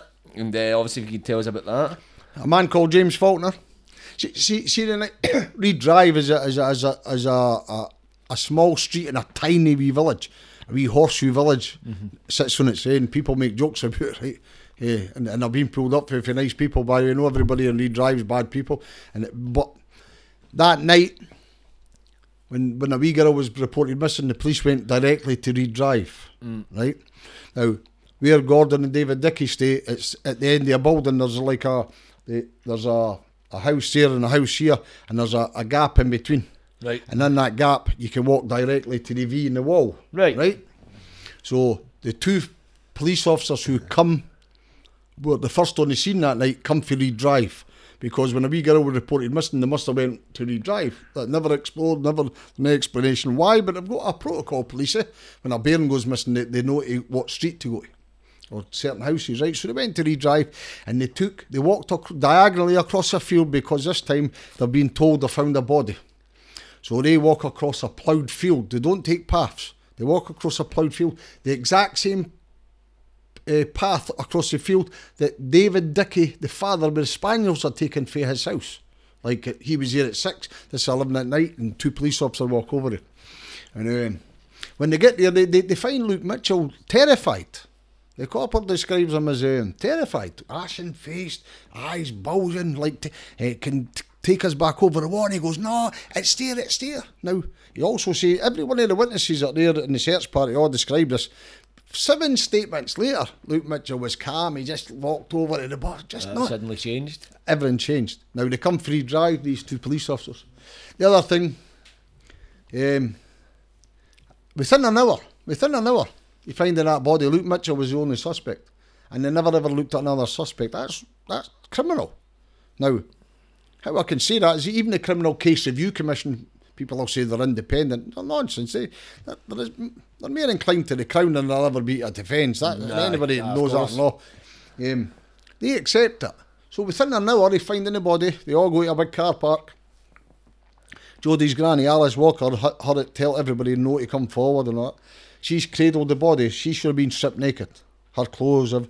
They take her to a police station, and instead of taking her clothes off her, right, and examine her, her, Stephen Kelly and Janine Jones, they only take Luke Mitchell. He's 14. he- He's no lawyer. He's no parent, and they take him to Dalkeith and, and they strip him naked, which I've no got qualms about this. Given the nature of the crime, I wouldn't wait on social workers either, right? But he's the only suspect. The police arrive for Reed Drive, and two other police officers go to Jodi Jones. And the two officers at Jodi Jones' house get told by who we don't know. Jodi left at five o'clock and she left with Luke. She never left with Luke. She was going to meet Luke. When Luke texted, phoned, he got told they have just left, her and Joseph, right? So the police have now told the CID, oh, she left with her boyfriend. Who found the body? The boyfriend. They've never made inquiries to find out if anybody else was in the search party. They just find Luke Mitchell found the body. Nobody else, just him. They take the other search party back to a police station, but instead of taking their clothes off them, they then start driving them about Dalkeith to different homes to get cups of tea. Joseph Jones' home being one, so you've now got his granny in his home covered in Johnny's blood and DNA because she's went over the wall and she's cradled it. She's now been in the police station, never examined, and driven to Jodi's home for a cup of tea. The, uh, five days he waited to get her clothes, and by that time she had washed the, washed them up. So we're now got a grandmother telling people not to come forward, washing clothes, all that, right? And they, they take Luke Mitchell, 14, the only suspect within an hour. They strip him naked. His hair's dirty. The residue under his nails is dirty. His wrists are dirty. And his ankles are dirty. So he's never washed. He's never scrubbed up. That's Now, just dirt for no cleaning. It's no cleaner. dirt for he's, a, wee- soil he- he's a scooter boy. He's a wee goff. He's, I call him a wee lazy shite if he'd be my son. Do, do, do you know what I mean? Ah, yeah. Now, Typical 14 year old. bang on it. He's dirty, so he's not scrubbed up. He's done nothing, and the police make him the only suspect and tell the press and everybody no other suspect, just him, based on false information coming from a home. Now, we, nobody ever found out if the police just made that assumption that she left with Luke, or somebody in the home says she left with Luke, right? And uh, and now the police are thinking he's the only person that found her, which wasn't true. So from there on in, Luke Mitchell was the the suspect, and no other suspect was ever ever considered in a murder trial. That's scandalous. That's in my opinion. for so early on as well, but there was a point I read in your book as well. So you talk about obviously there was text messages. Uh, Luke's phone it was seized immediately. Ah. Then they go with every other person for the search part of their phone. But it was a few days later, and they couldn't put a name to whose phone because there was people sharing phones. But you you said Oh. in your book that there was text messages deleted Felix's phone Yes. by the police Yes. that could have led to Yes, Yes. And obviously exonerated. there, there's one text message. Get that I think it's the times are wrong here, and, and, and my, my trolls pick you up now because he studies. So we'll say approximately uh, quarter to six or half five. Well, Luke Mitchell texts his, his mum Right. and says if Jodi turns up, tell her I'm in Newbattle. Newbattle Abbey is a college where Mark Kane is, a couple of hundred yards away from Luke's home. But it's a beautiful place. It's got big playing fields and forests and all. It's beautiful. She's over there with his two pals smoking ash. And he, and he texts his mum, tell Jodi if Jodi turns up, tell her I'm over in Newbattle. Now that could have pro- proven. But the police then start playing with Luke Mitchell's phone. They take his phone off him. So the old Nokia's, do you remember it? Aye. Now, that should have been sealed, eh? Brick. Ah, they should have sealed that very quick. That could have been with blood, and you know he's allegedly committed this heinous crime. So they take his mobile phone, and then the man then, the police officer then takes it back out the, the bag, no gloves, no protection, opens it back up to get Luke's mother's phone number, and then whatever they do with the text messages, they delete all the text messages apart from the ones that um, that, that were convenient to their narrative. Right, so they've almost like fucking like fitted up, fitted them up really, in, such a way. How do you know this? But Oh, the, the, mo- mo- mobile records. Mobile records, Mobile- so you mobile can tell they records, have been yes, deleted. mobile records. And obviously the phone could have only been in the custody of the police. Yes, Nobody else could have yes, done that. yes, so nobody else. had to have been the police. My understanding is he opened up in a unsafe environment. No, and so, so, so many coming at one time, it blew the, the memory. Uh, as, as for the Jones family, now, this is very complicated, genuinely very complicated. Um, five days, five, five, six days after Jodi's killed, they then start gathering evidence for the search party. I use that word very lightly, by the way. Nobody, men, Quote unquote search party. Aye, aye. So there's five, six people that, that people of interest. Shall we call them people of interest? Eh? Five, six days. Ferris Dickey, Alice Walker, Stephen Kelly, Janine Jones, Ju- Judith Jones, all these mo- mobile phones. Uh, Just within the Jones family. Judith owned a phone and a SIM card. I'll, I'll get this all wrong, so I'll just say it roughly. Judith owned a phone that was used by Joseph. Joseph owned the phone that was owned, used by Jodi. Jodi owned the phone that was used by Yvonne Walker. Yvonne Walker had two phones that was registered to this. So by the time the police got five or six, seven phones, they didn't know who was using what phone on the day of the murder. Now, some of them had a package with phone and SIM card, and others were just a, a handset where they throw away SIMs. So nobody knew what was was. The police take the phones and they put them in the wrong bags. They, they, they, they put them in bags and label them all wrongly. Mm-hmm. Like this is Joseph Jones' phone when it was Judith's phones. right, and right, right. and then they realise what they've done is wrong. And the police officer goes back after days, like 10 days, whatever. And he then takes the phones from the evidence bags and, and relabels them by memory. So phone evidence meant nothing. Nothing. Now, if that's no bad enough, Gordon Dickey and David Dickey, are people of interest, it doesn't matter how you want to label them, I'm labeling them as suspects. That's me personally. They're involved, only my opinion. I have to be clear about that. Um, they didn't even look at his landline. They, they, they only take selective phone calls for his landline and, and uh, they, they, they stopped taking phone calls. Stopped looking into his phone records after five o'clock that night on the day that Jodi's murdered. They didn't look. Jodi's found, say, at 11 o'clock at night. They should have been for five and who's phoned at home and all. They never, they only took the phone calls prior to her murder. No, like after it, and you're thinking, very selective. So what they've done is they've built a narrative. I've, I've done it academically. You make an opinion and you and you find evidence to suit your narrative. That's what they done. They, they, they never looked at any other narrative. They just made up a he done it, and every phone record they went to, if they seen a phone call or a text message that did not suit their narrative, they just binned it. That's true. Is that I'm no on- tampering with evidence though? Yeah, listen. Uh, as as and if if Yeah, an average layman like me or you do it, Yeah, it's very select. Aye, very, aye, if me and you done that, that's preventing the course I'd of justice. jail the next day. D- D- Dickie's landlines. Eh? The, the, the, the other one, Alice Walker. S- some- Alice Walker telling you Ferris and Dickie know to go forward. She knew exactly where to go that night. Asked in the High Court, how did you know to walk three miles from Mayfield directed to Rowan Dyke's path? I just did. She asked again, I just did. Okay? Now, she, she, she knew where to go. She's telling people not to come forward. Eh, they never examined her landline phone calls. Now, the woman, I I can't even pronounce her name. I got, it's some kind of po- Polish, but it's a long, so I'm not even going to try, right? But Jodi Jones has got an auntie called Agnes. One of the podcasts I called her Alice. I, I, um, Judith Jones, Jodi's mother's sister Agnes. She's a social worker, a trade unionist social worker. She and and she she was friends with Craig Dobbie, Detective Superintendent Craig Dobbie. They're friends. Yeah, he was work- leading the investigation into the case. Yes, he turns up at the car park and there's his pal Agnes. Oh, hello, Agnes. And this is my family. So now treating the whole Jones family. So it's personal almost. Ah, so, the, so the, def- one of the leading investigators had all personal ties to the murder. definitely. Is that uh, is that allowed in terms Well, of the law? Is, that, is, that, is No, there a thing against no, that? listen, no, that, it they usually be- ask if you've got kind of like ties in, into a case? Would they not ask you to step aside, or well, the phone calls. should should I say should, should they know? Is Ah, that is it a listen. thing, or is it, it can be? It was personal. As, as soon as he turned up, he, he- he's got. A, I'm using the word friend. He works with. They work. They work in the children's panel on child child safety, child safeguarding. Unless you're Luke Luke Mitchell. Luke Mitchell had no child rights, day human rights, nothing. And here you've got the social work. By the way, the only reason I'm picking a route is two reasons. On the night of the murder, six o'clock. Approximately six. I better say approximately because it might be two minutes to six, and I'll be on the line. Oh, you won't. have- you get it. um, approximately six o'clock on the night Jodi was murdered, three phone calls were made to Agnes within the space of five, six minutes.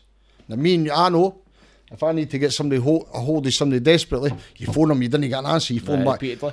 So they phoned this Agnes at six o'clock at night three times. The, the Jones family now. She is the. I don't want to be cruel. She, she's the one in the family who made good. She became a social worker, and mm. a nice house, and, and it, where the sisters are into peeve and uh, heavy drinking and smoking hash and, and real alternative lifestyles that led to the, the, the suicide of the father and do, do you know all that, right? But she's the woman that's made good. Yeah. They, they all go to her when there's trouble. Off. So at six o'clock that night when Jodi was killed, somebody in the Jones family, we believe Ju- Judith, Jodi's mum, made three phone calls.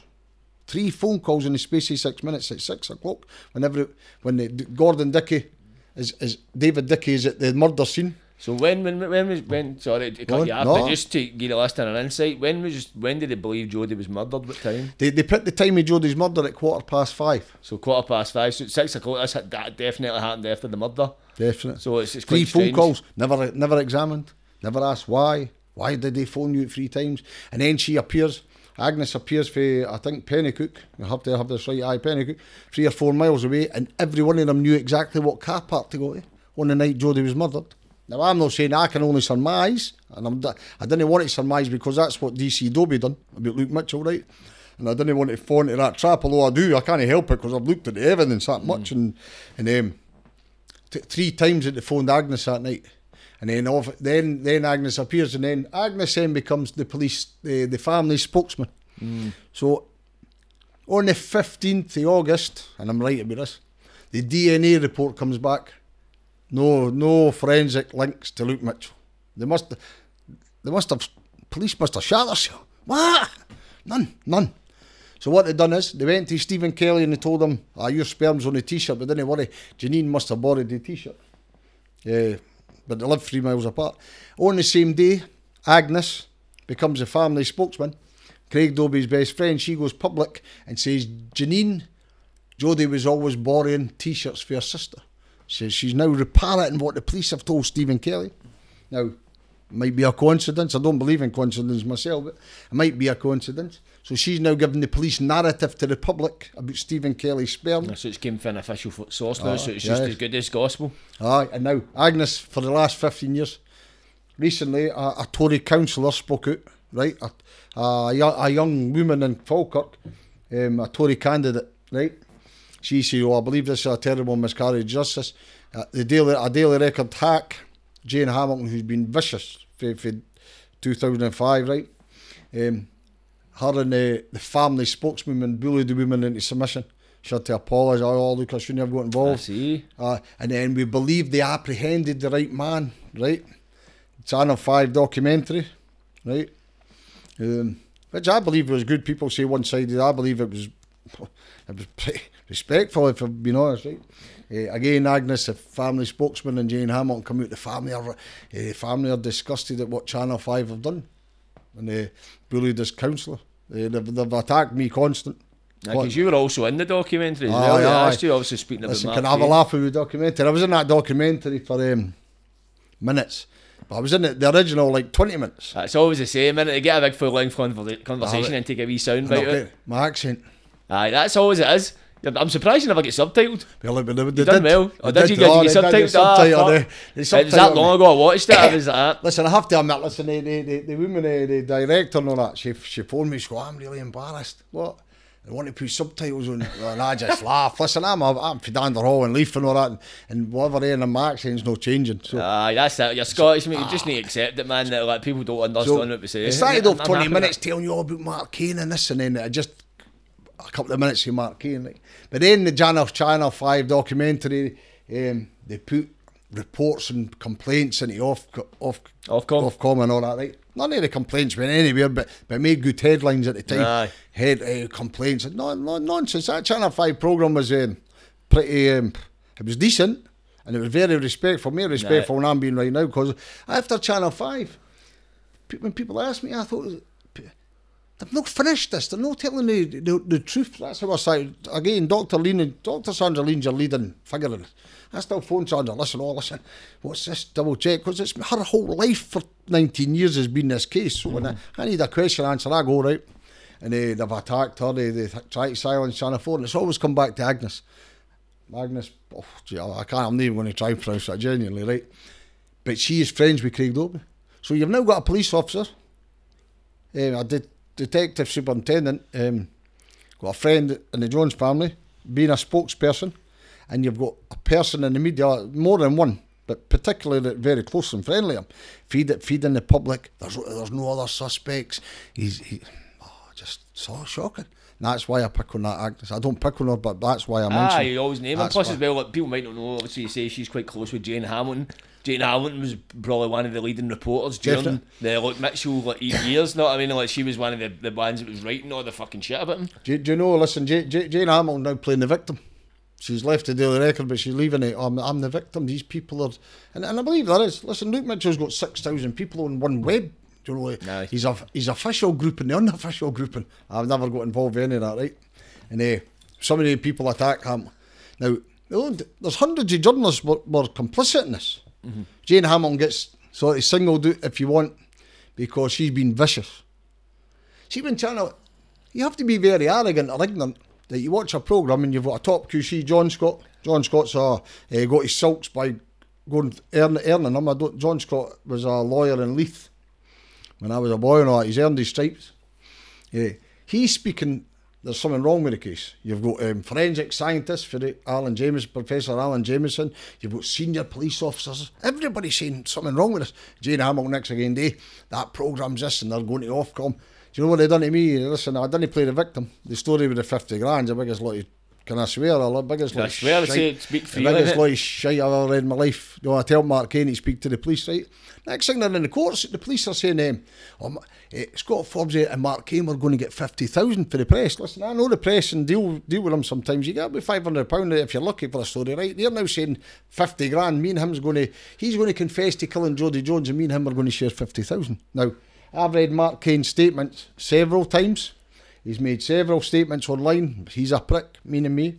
He's a bastard, and this, oh, and I can't blame him for doing that. You know, listen, I never, and uh, never once has there fifty thousand ma- ever been mentioned ever. They just invented it No. after the Channel Five program. Mark Kane's mother, uh, well, Norma, I, I think she's dead now. I know she was had cancer, right? After Channel Five, they sent a hack reporter up to the mother's house to say, "Bad Scott Forbes taking my son to the police." Scum, absolute I to discredit you and everything you're saying. Aye, everything. Oh, it was going to the moss, so it's kind of getting Yes. that emotional aspect. Ah. This poor, this poor woman, she's dying, and he's making all these Ah. fucking totally just doing the same same fucking tactics they were doing back in 2005. to, to Luke Mitchell. That's and, and by the way, I, I listen. It's horrible. Listen, I, I, I've been in a life where uh, using the media as a weapon. I understand it. I'm, I'm no I'm no shy Uh, involved in the legal system, of so it's quite prominent. In the fucking the media have been Ga- using and gangsters are phoning about other gangsters. No, he's this. And it's like, Uh, yeah, you see, do you realise a lot of people would have got a lot Oh. of information it's a lot more fucking hands on for the people So involved. when I see the fifty thousand story, it was just man, pure man, pure manufactured lies. It was never challenged by Luke Mitchell's legal team, by the way. Oh, embarrassing, absolutely embarrassing. Um, But then when that happens to you and you think, can that's only one story. He's a wee 14 year old boy. I'm a 50 year old man who's Aye. been through them all a wee bit, right? And um, 14. And then you think, that happened to you and it's horrible. How did that wee boy feel? And they end up with a life sentence after the back it as well. So imagine that mean? at that young age, man. It fucking traumatised you. You're you. sleeping with your ma, you're a beast, you're a devil Aye. worshipper. And she, she, obviously, as I say, when I was in Polmont, I was, in, I think I went into Polmont. I was 17. I think he might be a year, two year older than me. Aye, A aye. of year. He was. I think if he wasn't, if he wasn't in the tail end of his time in Polmont, he was just, he'd just left. But I used to hear stories. People used to fucking go for team and visit rooms and go for him because obviously there was this thing, look, Mitchell Beast and that, like cunts shouting them to win these and that. But he used to go for it. We cunts. Him, Him, him and his ma. good few cunts, him, man. He him and could his go ma, for it. Him and his ma when they went to visits. Is that? Him and his mum. Listen, he's, listen, ah, all Corinne Mitchell, I have to be careful. I don't want to go into her private life, it's horrible, but Corinne Mitchell not a well woman, shall we say, right? Right. And uh, last time I spoke to you considered me in tears, thanking me and I, can't talk like that, honest, right? And um, what had done to her? What had done to Ah, that no, woman? imagine that. Like, when you're, you're to singing jail, through that. spent on you in jail visits. Aye, well, we talk about her business because her business get burnt down. Aye, didn't it? She's living out a caravan now, you know. Listen, Touchwood, she's got a wee flat, she know well. Ah, right, I good, good stuff. The last time, I, flat, the last time I, I speak to her, I've not spoken to her for a while, but she, honestly, she phoned me recently and, and uh, oh, she had me in tears. Sitting here fucking streaming. To see, I remember I met her 2006. She's a fine looking woman, her business, and she, oh, by the way, the, the, the tenacity and the strength for her to put up with what she's put up with all these years, and she still fights, which is, oh, listen, Aye, fair play man. eh, real, real uh, honest. And um, she's no well, and I genuinely hope she gets to see her son free. I don't know if that'll happen, but um, but I think uh, there's a possibility. And uh, oh, they'll spin on it. The only thing I'll tell you about Poland, Polmont, so we're, we're, we're leaving. I never takes. During in Polmont, allegedly, and I'm saying allegedly, gangsters and um, violent criminals got a grip of him in the isolation unit. And allegedly made a confession, but, you understand Polmont. Aye. If you've got five or six, they're 19 and 18. Aye, all boisterous, so it's like a kind of pack mentality in So, there. You find yes. a lot of the younger ones, there's no like the cons, I mean, a lot more laid back. As is a lot more the, the younger fucking heats Aye, in you've got Polmont. It's just five or six laddies, but fucking you can. All it takes for somebody to say you're a beast and cunts are just so they can 100%. yeah, we done a beast and all that. It's just this 100%. bravado. It's a lot of shit, man. So when I've heard it, I take it on board because I know the people who are now serious men, are maybe in the LTP halls and all that, and now in jail, so they've down. But aye, aye, he says he done it. You know, can I be saying I didn't? I done it for five or six guys going to cut me up on all? eh? Aye. So I've never taken that. I've read his prison records. I've had several. Oh, one in particular. I, I'm not going to name him, but one um, senior prison officer for Polmont, who was Luke's personal officer. Um, oh, glowing reports. He's never uh, listen. Um, he's never admitted his guilt. Also, he's never admitted his guilt, and then officially, or he's never. And and and and he's the prison officer tell me he was a model prisoner. They did tell me about his attacks and how he defended. He's, he's, well, he's a big boy, by the way. Luke Mitchell knows some uh, wee Aye, striking fair, man, violence, you know. tail end of his sentence, he was a And, a um, beefcake. But imagine going through that. The mum, they're spitting on her at visits. You, come on, you've been there, eh? Uh, no, of course, no, even just, f I I was in the jail for something I did do and I felt fucking hard done by, you know what I mean? So I can imagine a life sentence round up your ass, 14, and said all that shit said about you, your family getting terrorised. See the Channel 5 documentary, if I can take you back to that, because what a lot of people saying, I, I don't know, maybe it was the, the Jones family were saying, that they missed out certain aspects because we all know like Luke Mitchell's been up for appeals and they have been knocked back Ah. and they're saying because they missed out this evidence and that was the reason it got knocked back but you did Oh. the shit the document in the day you did try to debunk that kind of evidence so can you just talk me through that Listen, see everybody that's been um, the Jones family say it was one sided. No, they never looked at Luke Mitchell. The, the day after it, the ten hard facts. Oh, can I, can I go? I can't remember every ten. I'll, I'll go through most of them. A penknife. My mother's life. A penknife. got a penknife Ah, you here. I'll, let you show the camera, right? there's a pen knife there Right. what size of my hand Aye. Luke Mitchell the biggest had what they called a missing knife, right? It was a, a pen knife sheath. It's a legally a legal held weapon you can carry in your pocket and every day. It's not got a lock back.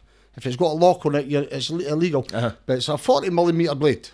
They call it a skunting knife. When I first read it, I thought they'd spelled hunting wrong, but it's a skunting knife, a wee fisherman's knife in a pouch.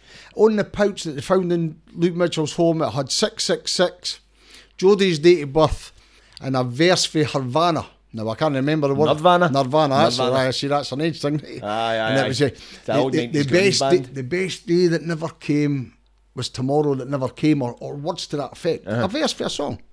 Jodi's favourite song, or right. So he's gribbled. Now, they says the missing knife, and that, they're implying this knife killed Jodi Jones. Listen, I've seen Jodi Jones's injuries.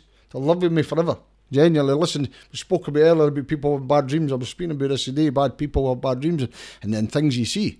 Jodi Jones's injuries were horrific. I've seen I've, I've seen violence in my life. I've seen um, many murder cases I've worked on. I've seen oh different things. Jodi Jones's injuries are horrific, real horrific, real right. I can assure you this hundred percent. I, I, I, they weren't committed or done by a penknife. Balls, just nonsense. And then they called it the missing knife. The missing knife, they, they took the sheath for the home and used it as evidence in court. And they took the knife three months later and they're asking him during his interrogation. I use the word interrogation because everybody accepts, including the court, except that a 14 year old boy was interrogated by police. No, no um, support, no solicitor or that. And uh, where's the fucking missing knife? And he says, You've got it. I thought, eh, eh. He says, Well, you showed me a photograph, you've taken a photo. So the police have got a knife in their custody, the photograph, and they're asking him, Where's the fucking knife? Where's the knife? They've got it. And I'm laughing because it's that stupid. So that's the first one. The second one, they use condom.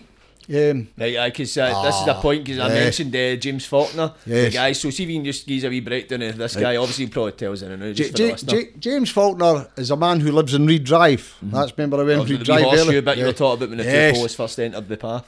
His brother's t-shirt is found on a path, a sweatshirt, found on a path, but it'd been lying there for a couple of days, so they never DNA tested it, right?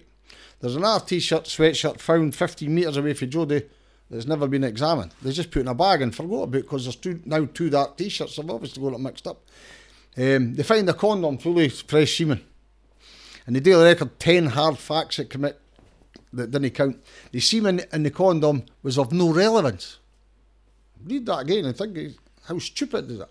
A condom fully fresh semen, a wee girl's 15 metres away, stripped naked and tied up, and her wee ankle socks are being put back on inside out and all that. So somebody went back and dressed her with her socks after she was dead, eh?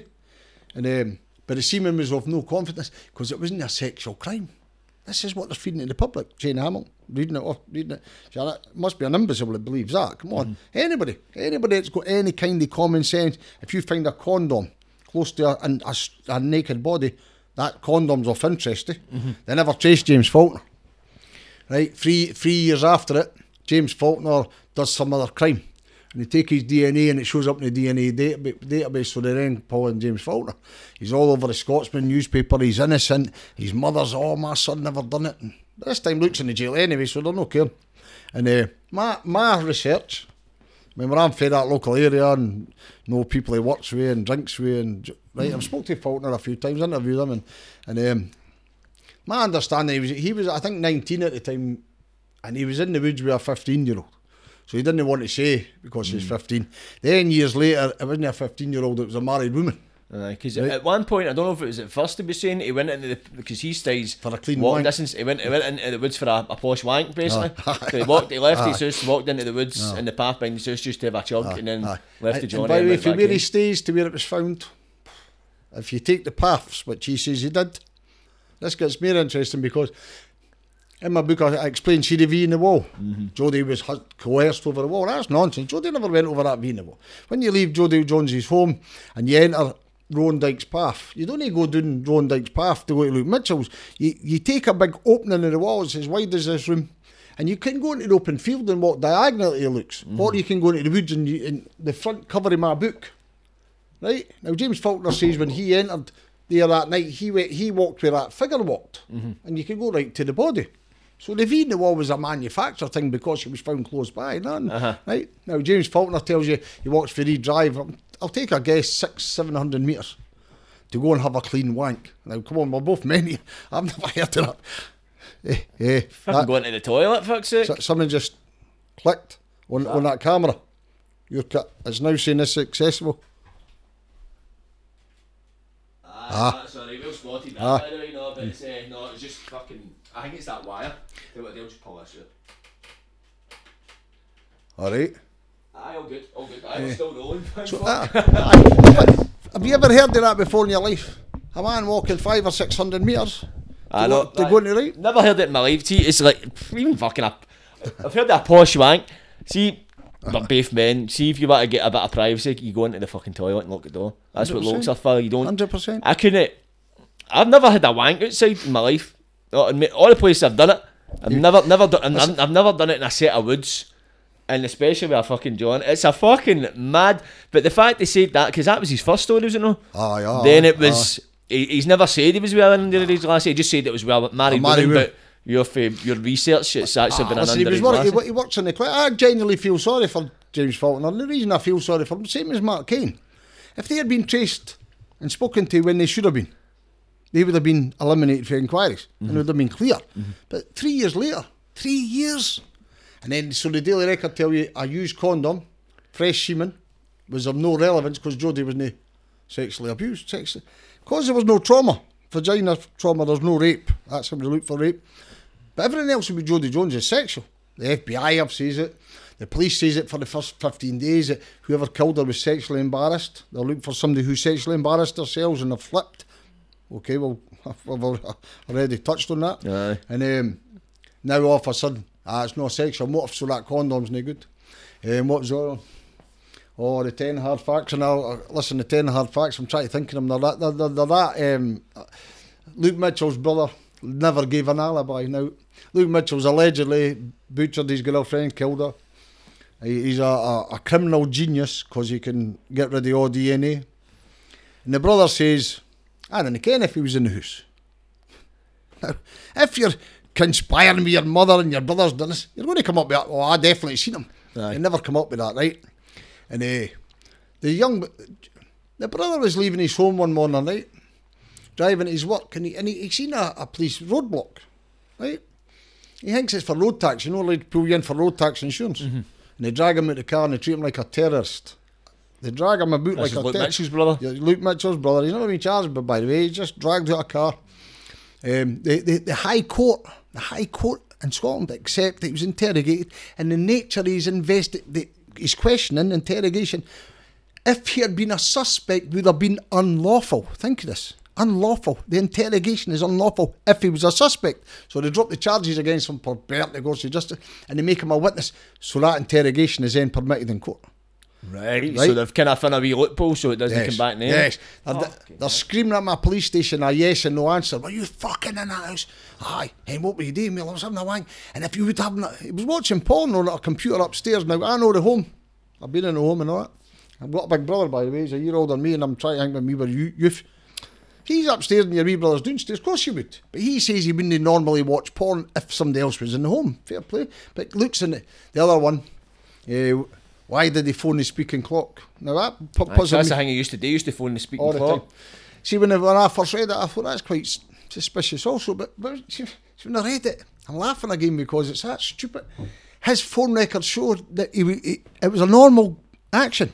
He'd been doing it for months. One, two, three, four. Because Nokia phones at the top top of the corner, the phone was cracked and he couldn't see it on his screen. Right, right. Now, that was his excuse. At, first, I thought, okay. But then when I found out you'd been in it regular, try to think the other 10 facts here, oh, Jesus. They're, they're, they're, they're, just absurd. But this is what she fed. Mm-hmm. This is what they fed the public. Right? The knife's the worst. The worst. It the- still keeps that element of doubt in the public's mind because there's still doubt now. Even when you list all the facts, some people go, ah, well, we still get convicted, so Ah. uh, they must have had something. And then when they go, oh, well, we kept all, they kept a lot of information, I think, and you can see these things. You see the television, it can be quite biased. It's quite rich coming from like the, the media that talk about bias. Know what I mean? That's my opinion. But another thing you touched on as well, you mentioned the FBI. I had a say in it as well, but uh, but what was it that happened basically? The poli- do you want to tell the story before I butcher it? Craig Dobbie, Craig, Craig Dobbie, and uh, he, he's second in command, if I remember correctly, Walker. They fly to America, and they get a, a This is during the, the investigation. investigation. This is before Yes, this has been yes. convicted. and they, and they get a, a psychological profile. By the killer of Jodi. Now I've read any psychological profiling. They're no hundred percent, but they're they're decent. Quite accurate. And and they get if they're no dead on, they, they give you an insight mm-hmm. and it, the killer That helps narrow it down. Definitely, right? They give you an age and, and their background. They say the sexual nature, the the, the how can I t- listen? I didn't want to go into jo- Jodi's injuries too much, but oh, rough.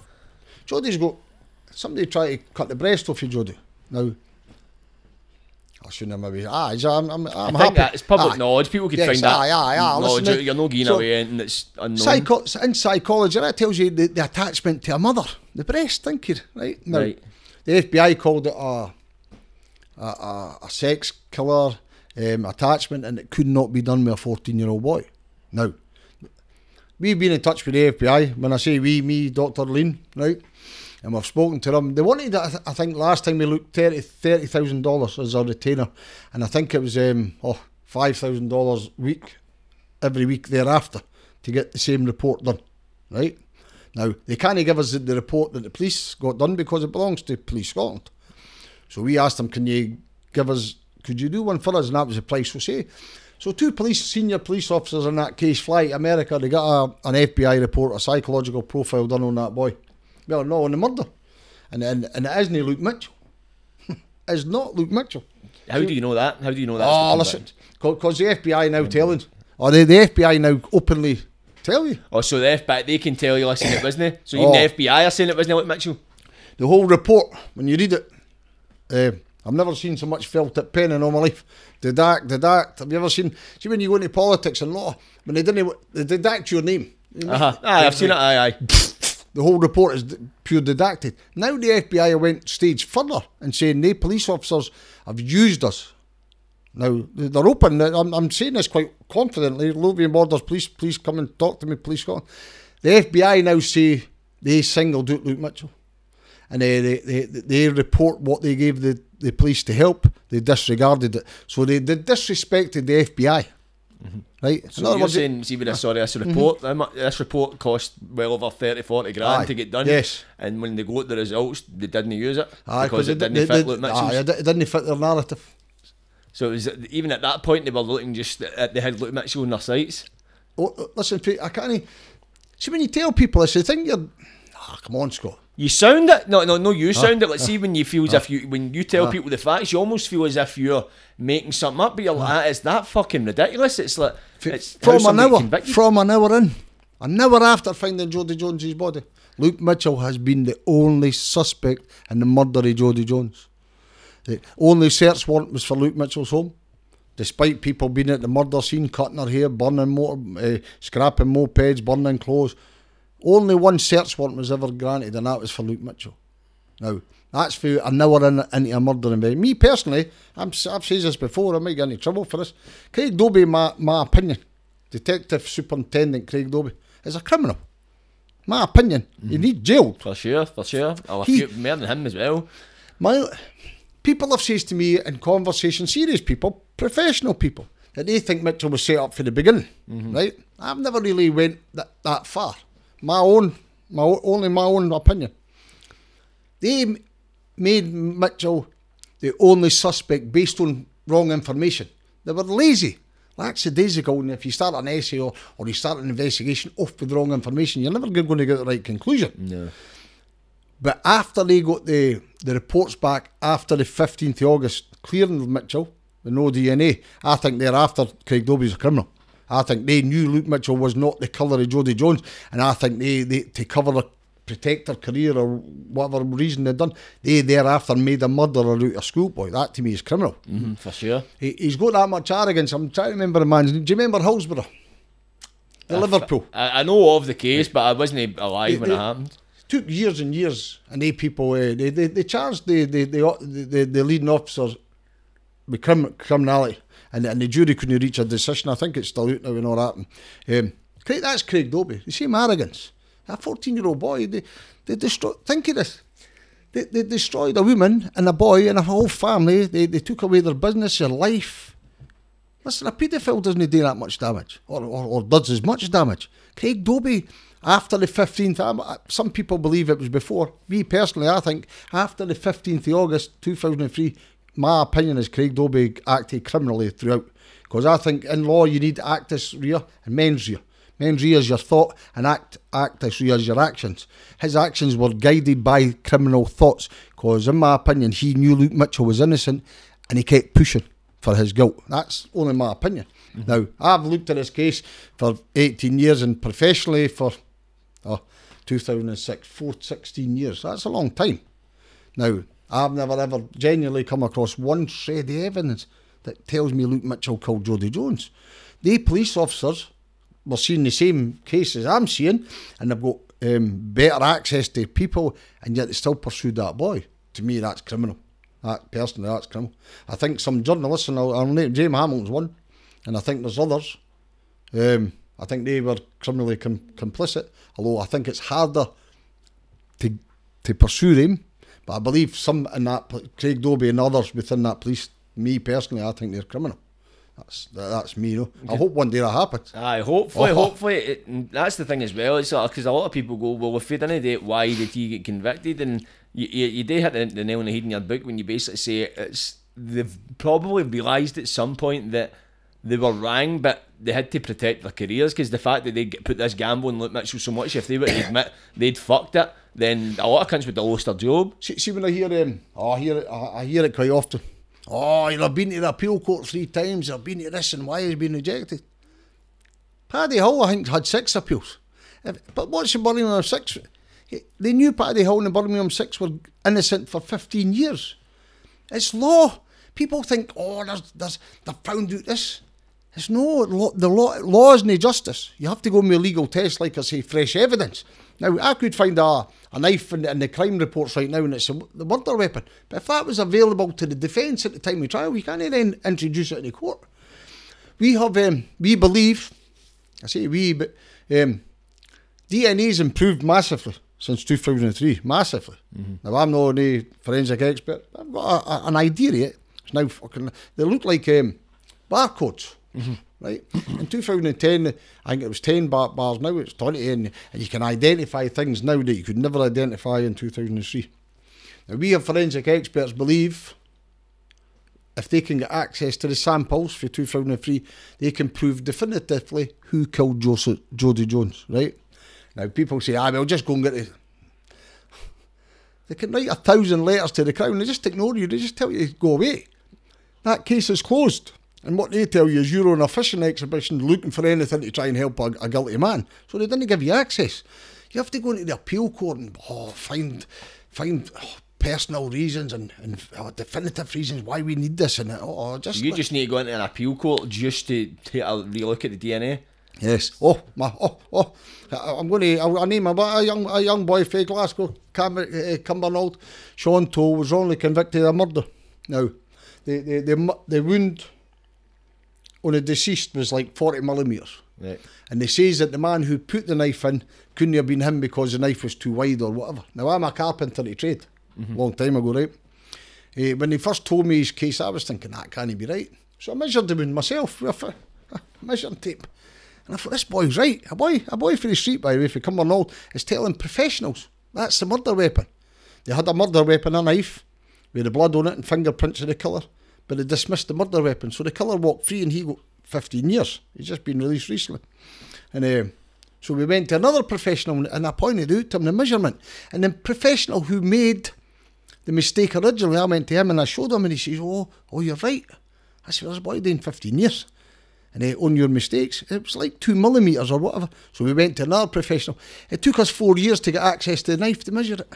Fucking Four hell, years. four and years. now I've got two per- forensic pathologists, two, no one, two forensic pathologists, Professor Busuttil, who worked in Luke Mitchell case, and Professor Pound. They're both are agreeing that there's been a massive mistake made in court, that a, a- a knife was dismissed. That can't have been a murder weapon, but it was a murder weapon. And it took us four years to get access to the knife just to measure it. And that's and that boy, that boy Sean Toll, he's been acquitted now. Ah, well, he never got acquitted. He, Uh, uh, he appealed. he, He no, appeal. he, he, never took it. He just finished his sentence. He was too far in. So he ended up finishing his sentence. That's how long it Yes, fucking yes. hell, man. Sean Toll, listen, Did and he ever have his conviction quashed? No, listen, they, they, So he just done the sentence. Yes, done his sentence. But but but but, but I think he was I, I, think eleven years into his sentence. When me, a, a a junior solicitor, a trainee solicitor, a, a joiner to trade, a guy for the street, looked at a wound and measured it with a foot rule. I never used a, a, a tape. I used a, a foot rule, you know. And, and I said, this boy's right. Anyway, honestly, we had two senior pathologists in Scotland agreeing. The one one made a mistake, and another man saying the man made a mistake, and it still took us, I think, four years to access It's a fair bit of time. It does drag So- on the legal process. See, uh, For Luke, This is about we, we, ah, well, listen, we, we've got two things. Two, that, um, the, medical records of Joseph Jones were never put before a jury. Now, any reasonable person, in my opinion, is my opinion, but I'll ask anybody reasonably to ask this. If that was put before a jury, would Luke Mitchell have had, would that have created a reasonable doubt? Without a doubt, without a shadow of doubt. Eh? You've got a man who's frenzied in natured, psychotic, carries a knife, seen falling her f- 15 minutes before she's dead, or that. It must create a, a reasonable doubt. But that was never put before a jury. So we hope, or pray, I, I use the word pray, I'm not religious, but pray. Um, that's fresh evidence that we can get that into a court and say, look, this has to be, right? Retry him, take him back to trial. That's what I would like, personally. Mm, aye. Retry him. Oh, listen, the Crown wouldn't even take him to trial now. The Crown would, the Crown would have not got 15 months for the Daily Record and the Sun telling you he's a beast, shagging his ma, all that. So the, the Crown, my opinion, there isn't any evidence. Please believe. Everybody says there's evidence. There is not a shred of evidence. People didn't believe this. There is not a shred of evidence against Luke Mitch, apart from his circumstantial. And the circumstantial evidence was made up by the police. Now, just quickly before I forget we talk, there's a there's an eyewitness account of Luke Mitchell arguing with a female, right? At the top of Roan Dykes Path, five to five. The woman can't identify Jodi, although she knows the Jones family very well. She told the police lies that she didn't know the Jones family. Andrina Bryson, her name is.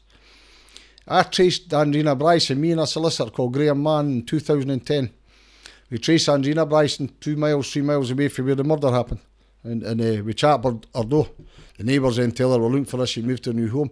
We turned up to meet her. My we're solicitors were dressed in suits, and, you know, we're being very polite. And, and um, she turns up to a meeting with her husband and her mother in law.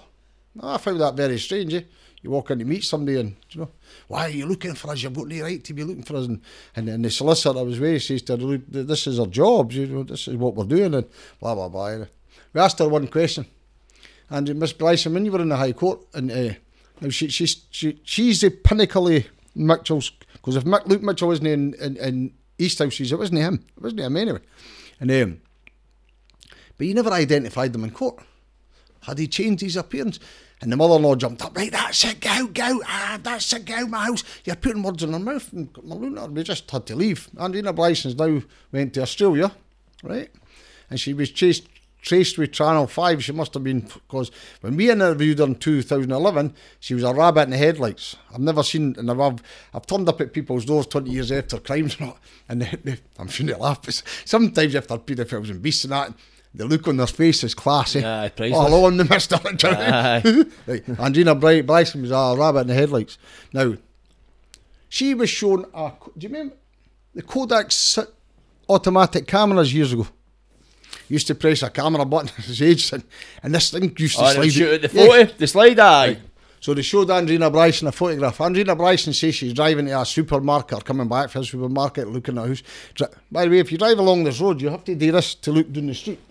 Doing a, this wee lane. So she's doing that while she's driving. While she's on a bend driving at 40 miles an hour. And she sees a boy arguing with a woman. 20 or 30, 40 metres away in, in a wooded a, a lane going into a wood. And the police go and show her uh, mugshots. Now, we've all seen mugshots. They come in books, eh? So they show her all these 13 year old boys in a mugshot. And then they show her a, a- Kodak sy- symptomatic photograph of Luke Mitchell. And she says, That's him. She gets to the High Court and she says, Can you see the man you seen that day? No. Now, without that identification that day, Luke Mitchell wasn't in East He wasn't there anyway.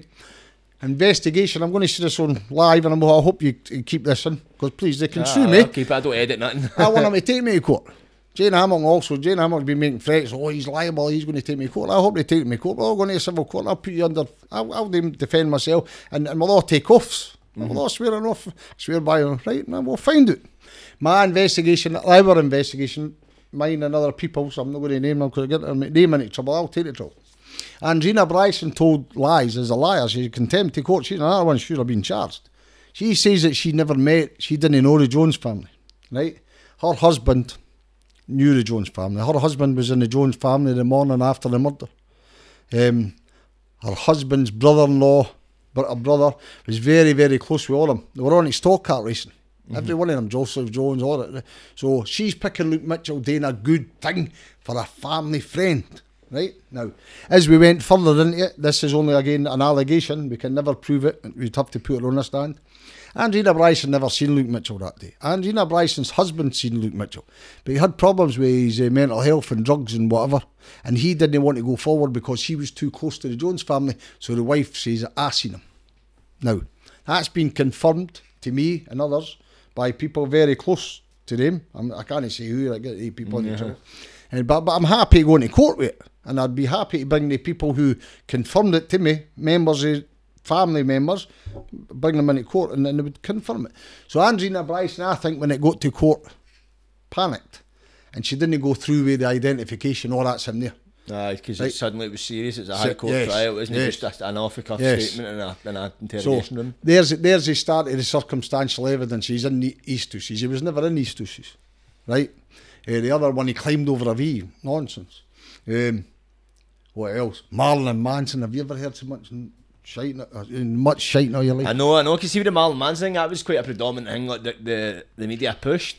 But that, it's like, I've, I've read for obviously your own reports that uh, as far as his like, liking to Marilyn Manson came, it was with one, it was like an NME magazine or ah, That's something. right, it had like a. Marilyn Aye. Manson CD in it, or he was ah, Aye, on the front aye. cover or something. That's what they fucking built all this shit on. So that's the circumstantial evidence. So again, hard evidence. Both of us understand the, the system is some kind of. Mm-hmm. I've never seen a case like it. There isn't a fingerprint. There isn't a blood. There's no hair. There's no DNA. There's no blood. There's no saliva. The the wee girl's bo- listen. Jodi Jones was um, beaten first. Jodi's punched and kicked and fucking hair pulled. She's bludgeoned, bludgeoned at the back. They believe with a big bit of wood or a hammer or something heavy. I think a Bowie knife, no like the blunt end or the, handle. That's only my opinion. And uh, but she was bludgeoned. That's hundred percent. She was her hair was pulled out. She was punched, kicked, dragged along the, the floor. Now the reason we know that is Jodi's feet and her socks are covered in mud by being dragged, and her socks and trainers not come off. And somebody went back and put her socks on back on her, inside out. So the and the reason we know they're being put back on is because the mud's on the inside of the sock. So somebody's took care to go back and put socks back on. Her bra, not a trace of blood on it, folded perfectly like women in this case describe me like only a woman would. Do you know, like they put the cup inside and it's all perfect Uh-huh. and it's folded right and just sat there. So none of that. The circumstantial there is. So how can you? How can that possibly be possible? To, to have a physical fight, strip somebody, beat them, black and blue, pull them with the hair, drag them along the floor. Um, she's got a defensive wound in her arm. Honestly, listen, nearly takes the arm off. Eh? So a penknife never. It looks like she's done that at some stage. That that's only my right because her hand hand here and she's right. He's done that and then, then boots her. You know, listen, the, the injuries to Jodi's face. Oh, oh Jesus. Gruesome. And they are, listen, in the breast and across the ear and oh, listen, real heavy. How can you do that and not have a, a trace of DNA? Well, I know of a spot of blood because uh, where Luke Stiles fae there to walk there is it's like a half hour walk and we'd have to pass. Ah, listen, see if you, um, see, see if you where Jodi was found. I think it, if you knew the area, you could get to Luke's in about five minutes. Oh, is it that close? Aye, aye, five minutes. But you would have to cross a field and go down like a tool hire place or going to Newbattle Abbey where Mark Kane was and that way. And um, but he never washed.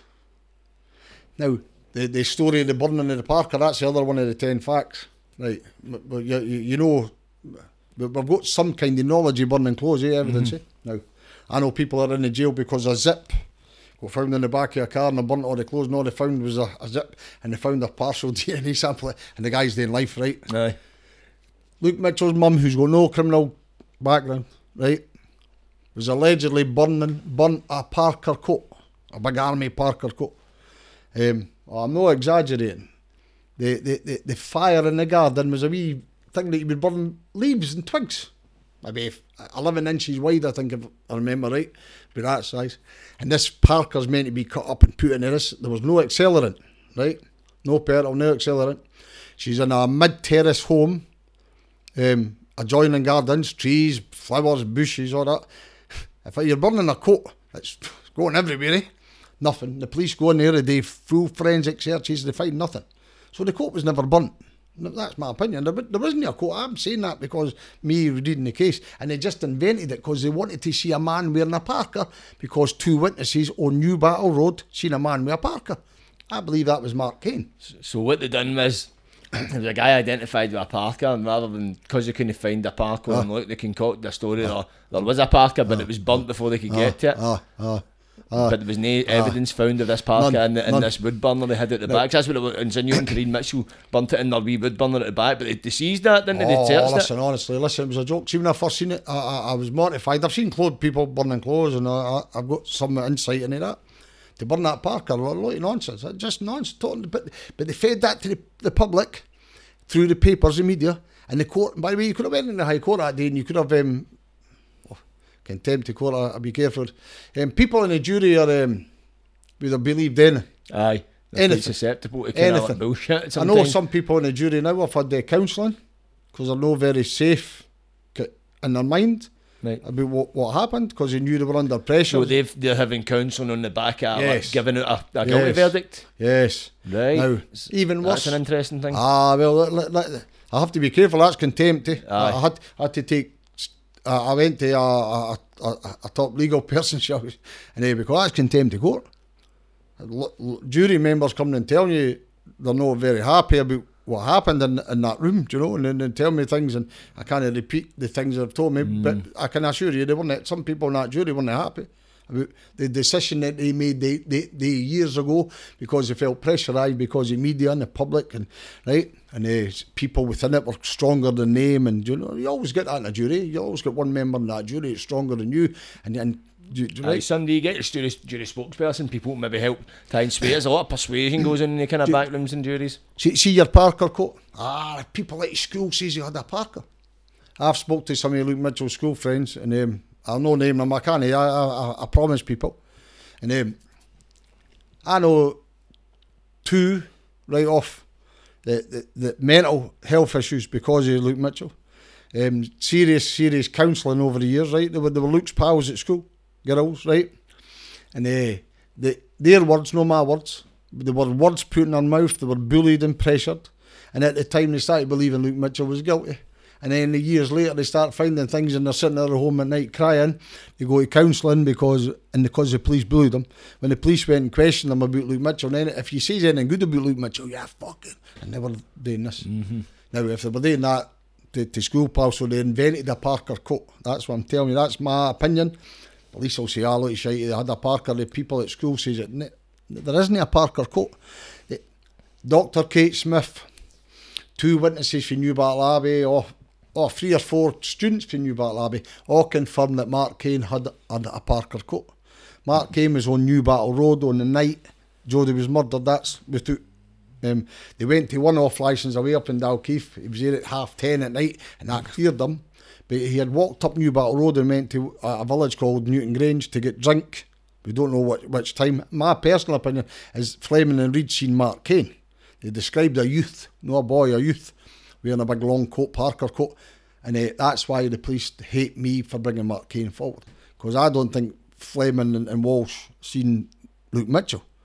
They, I think they seen Mark Kane. And by the way, they're quite similar. If you look at my book, Mark Kane had same haircut as, as Luke Mitchell, right, wearing a parka coat. So the only parka coat in this whole scenario, Mark Kane had it. And the only burning of clothes that I've come across was uh, John Ferris's mum and, and his half sister burning clothes up in Mayfield at St- Stone Place on the night of the murder. That's the only thing I've come across. Now, none of them are ever treated as suspects. It all goes back to that projection as well. It's like obviously the family, the Jones family projecting onto the Mitchell family. We've also got the Polis projecting, going like, ah, oh, Corinne Mitchell, you burned clays, but in actual fact it was, uh, is it uh, Jodi's ma? She was actually burning clays, or uh, Hing was burning? Jodi's auntie, well, Jodi's Jodi, auntie, sorry. Jodi, Jodi's granny, Jodi's auntie and granny.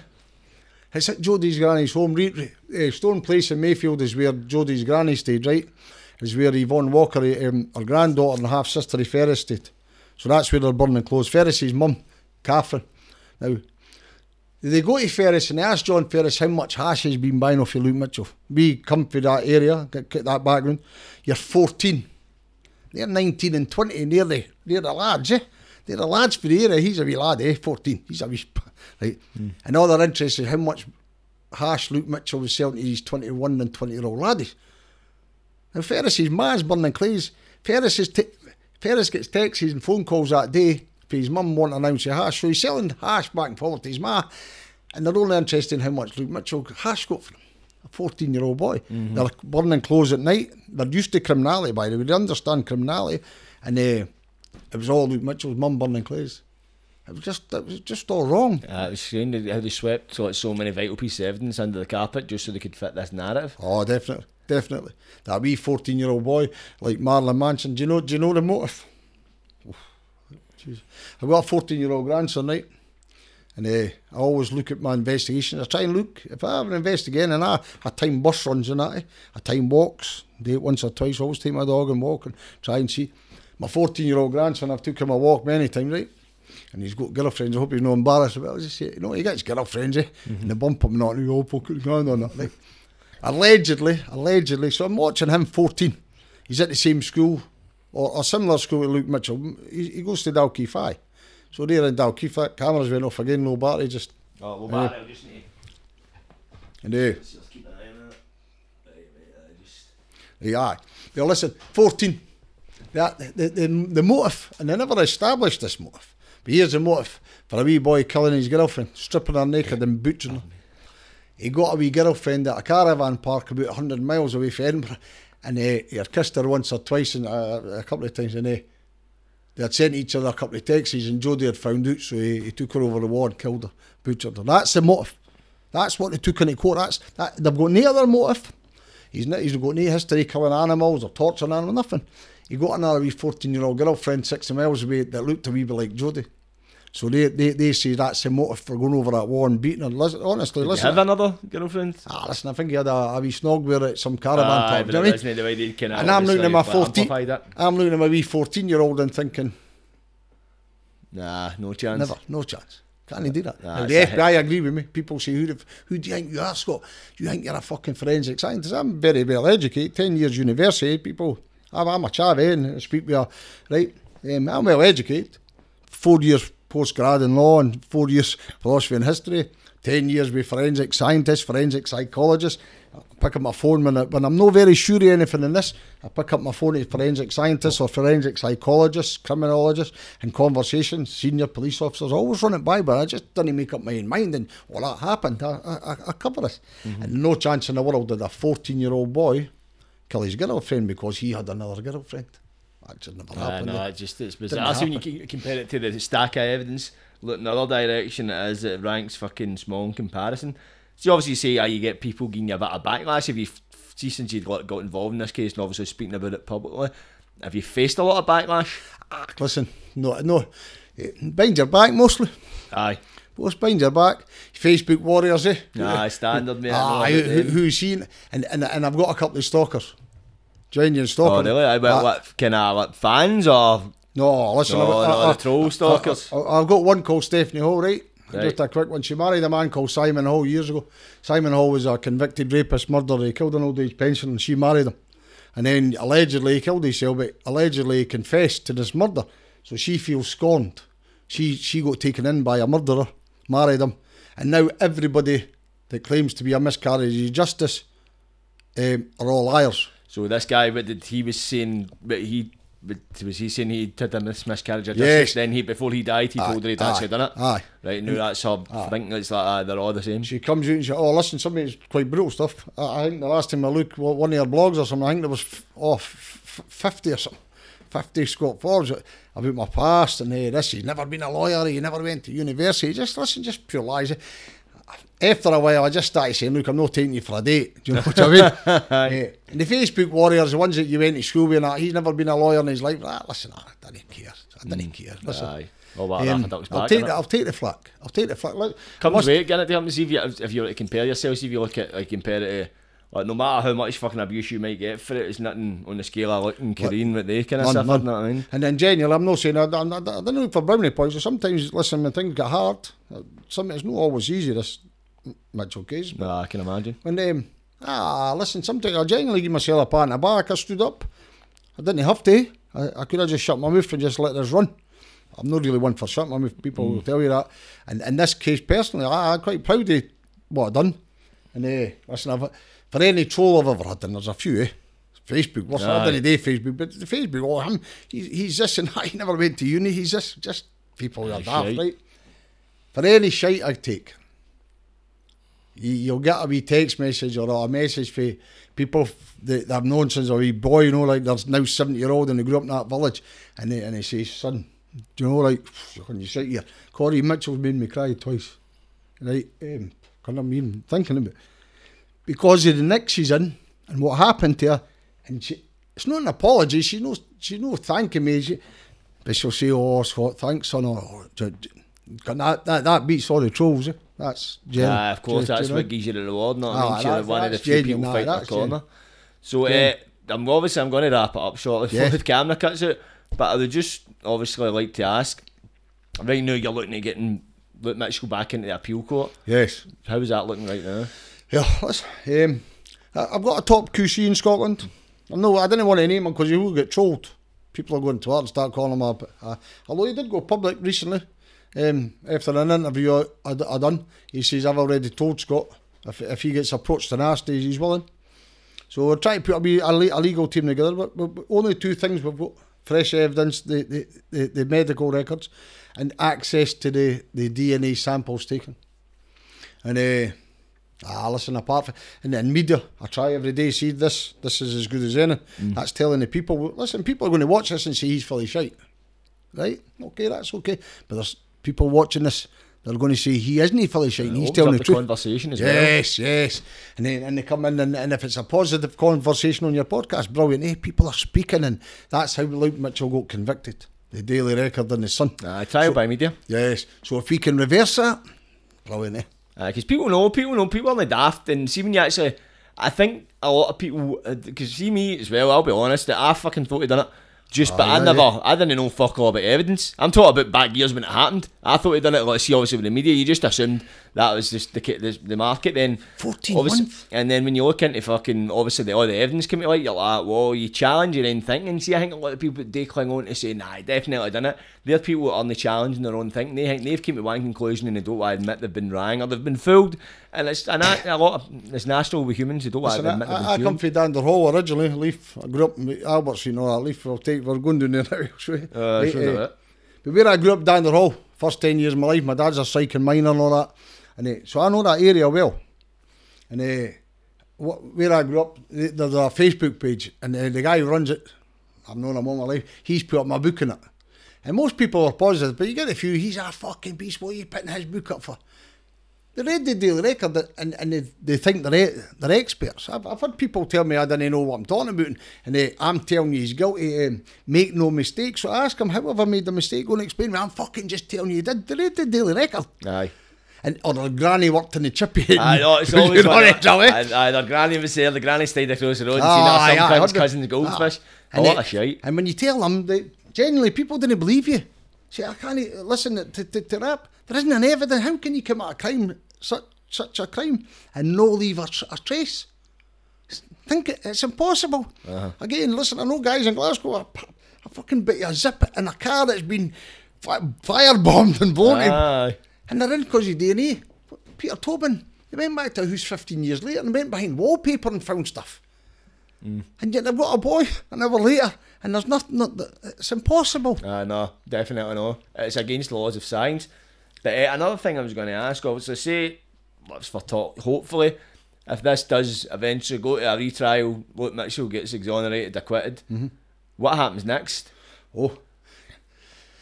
Oh, he would get millions. I, I think there's a cap on the compensation, but listen, the compensation Luke Mitchell's useless. He went in there at 16.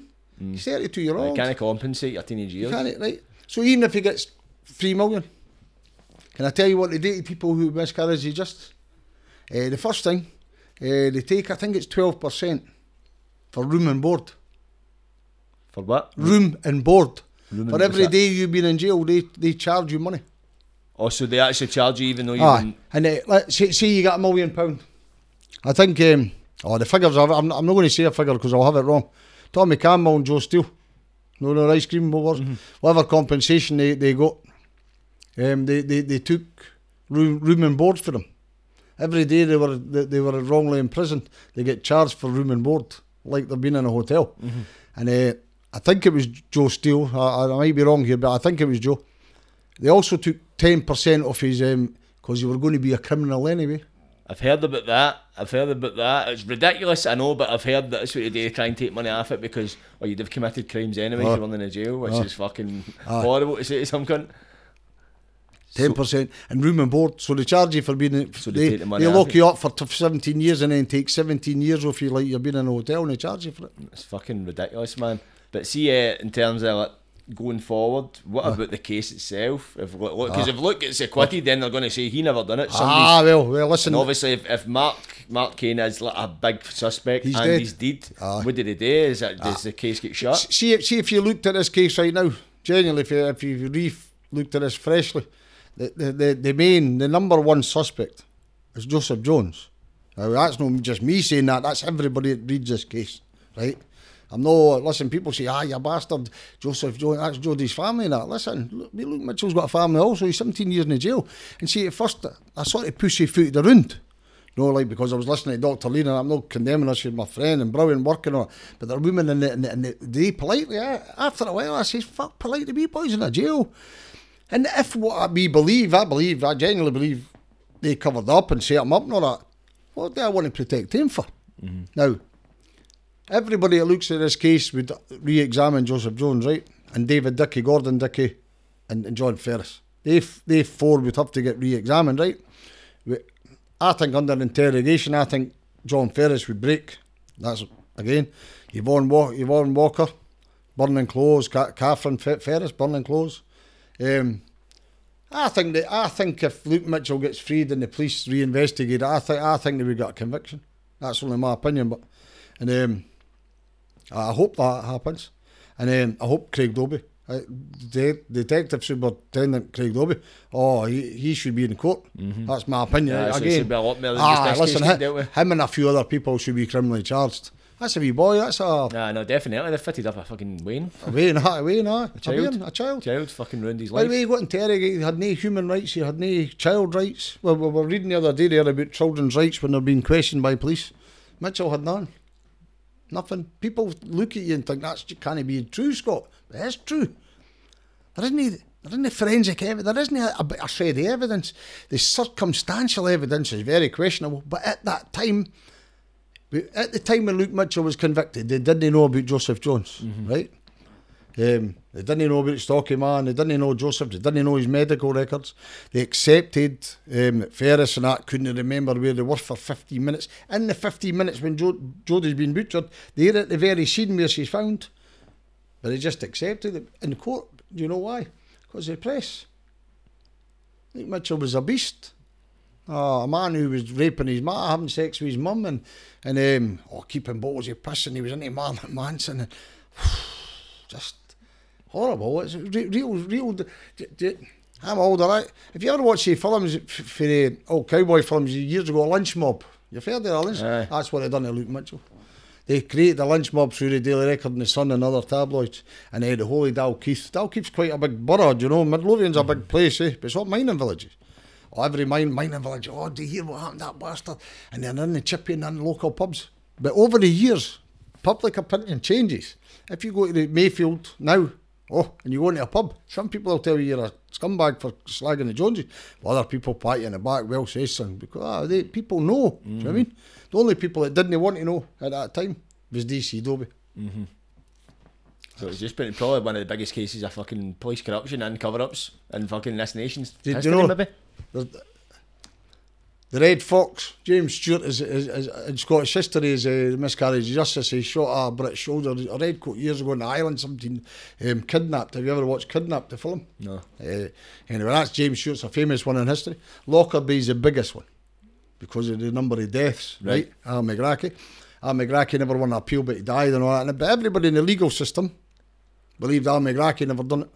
Right, and, Right. and there was appeals. There's a lots of story that's an after a different podcast. Yeah, that's for another Right. podcast. But But, I'm aware of the story. But Luke Mitchell is the worst, in my opinion. Now, I'm no a QC, but I'm as educated as any High Court judge. In fact, the last time I was in the High Court, I was better educated than the judge, right? Anyway, so I'm better educated in law and cases.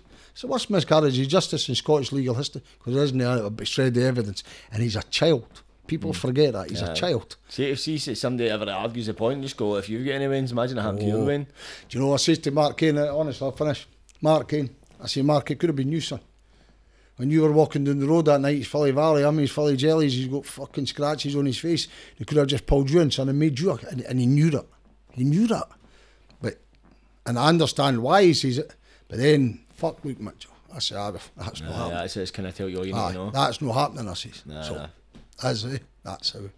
But I do appreciate. I'm going to wind it up there, man. Ah, but the, Jordan, the, fact, the fact you've dedicated so much time to this man, and it really it does need the lift, the lid lifted on it, and hopefully we do see a day fucking look does get his in court because it's one of the ones. It's the hardest thing about this case now is getting into court. There's no winning the trial. The trial's the easy part. It's actually getting the trial. Oh, listen, I'd love, I'd love to get back in the court and go back in. Will you be representing? You I'll. I'll, be part of it. Ah, the part. And team. anybody who tries to push me to not to be a party, you're going to be getting fucking jammed up. You know what I mean? Eh, nah, I don't think. Listen, I think um, if, if that ever happens, which I pray and all that nonsense, eh, and uh, ah, I think the legal team we put together would, um, ah, they wouldn't push me out. That's Ah, what. surely they'll demolish the I'd prosecution. I'm sure anyway. I'd be, ah, listen, I'd have something to say for sure. do you know? Aye, Do you know I mean? And uh, but that's my hope. I'm not doing it for. I'm not doing. Listen, I've never been on camera before. I felt the day's all right, and then the last couple of times better. But I've never done that, and I've stayed out the limelight for years because I was in the paper fifty thousand or not. See, after a while, it just run through. I says, "Getting this, I'm fed up with this."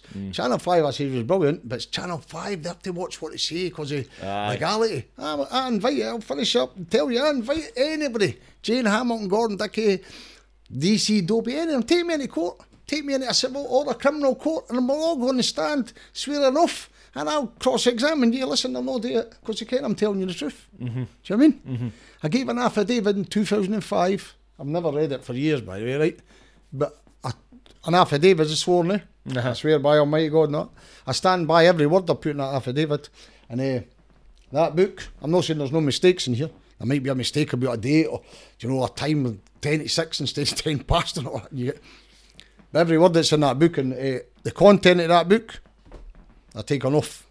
That that book is hundred percent content, truth, none else. May get me any trouble, but I, I, I welcome it. I welcome it. If they want to take me into court, you know, okay, we'll go into court. That's my That's thing. it. eh? That's it. Take it to court. And if you want to find out what's in the contents of the book, it's a long walk to justice. Where can people get a copy of this? Listen, it's on Amazon. So now is So I'll much. stick a link in the bio.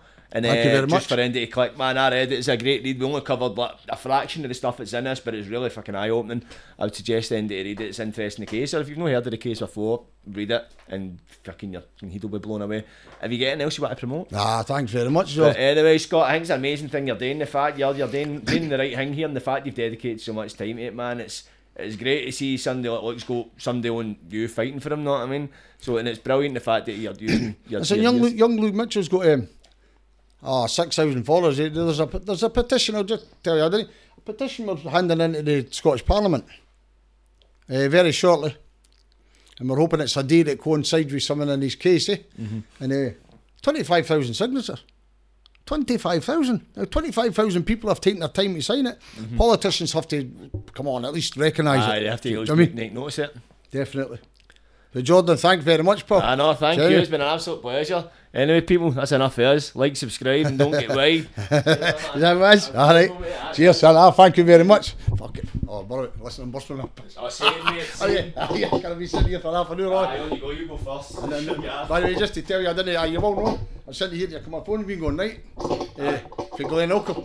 Did you ever meet young Mark Richardson? Aye, I, I, I know of him. I mean, he's won a favour, eh? Is that him that's phone you? Aye, I'm just, I'm glad I was on a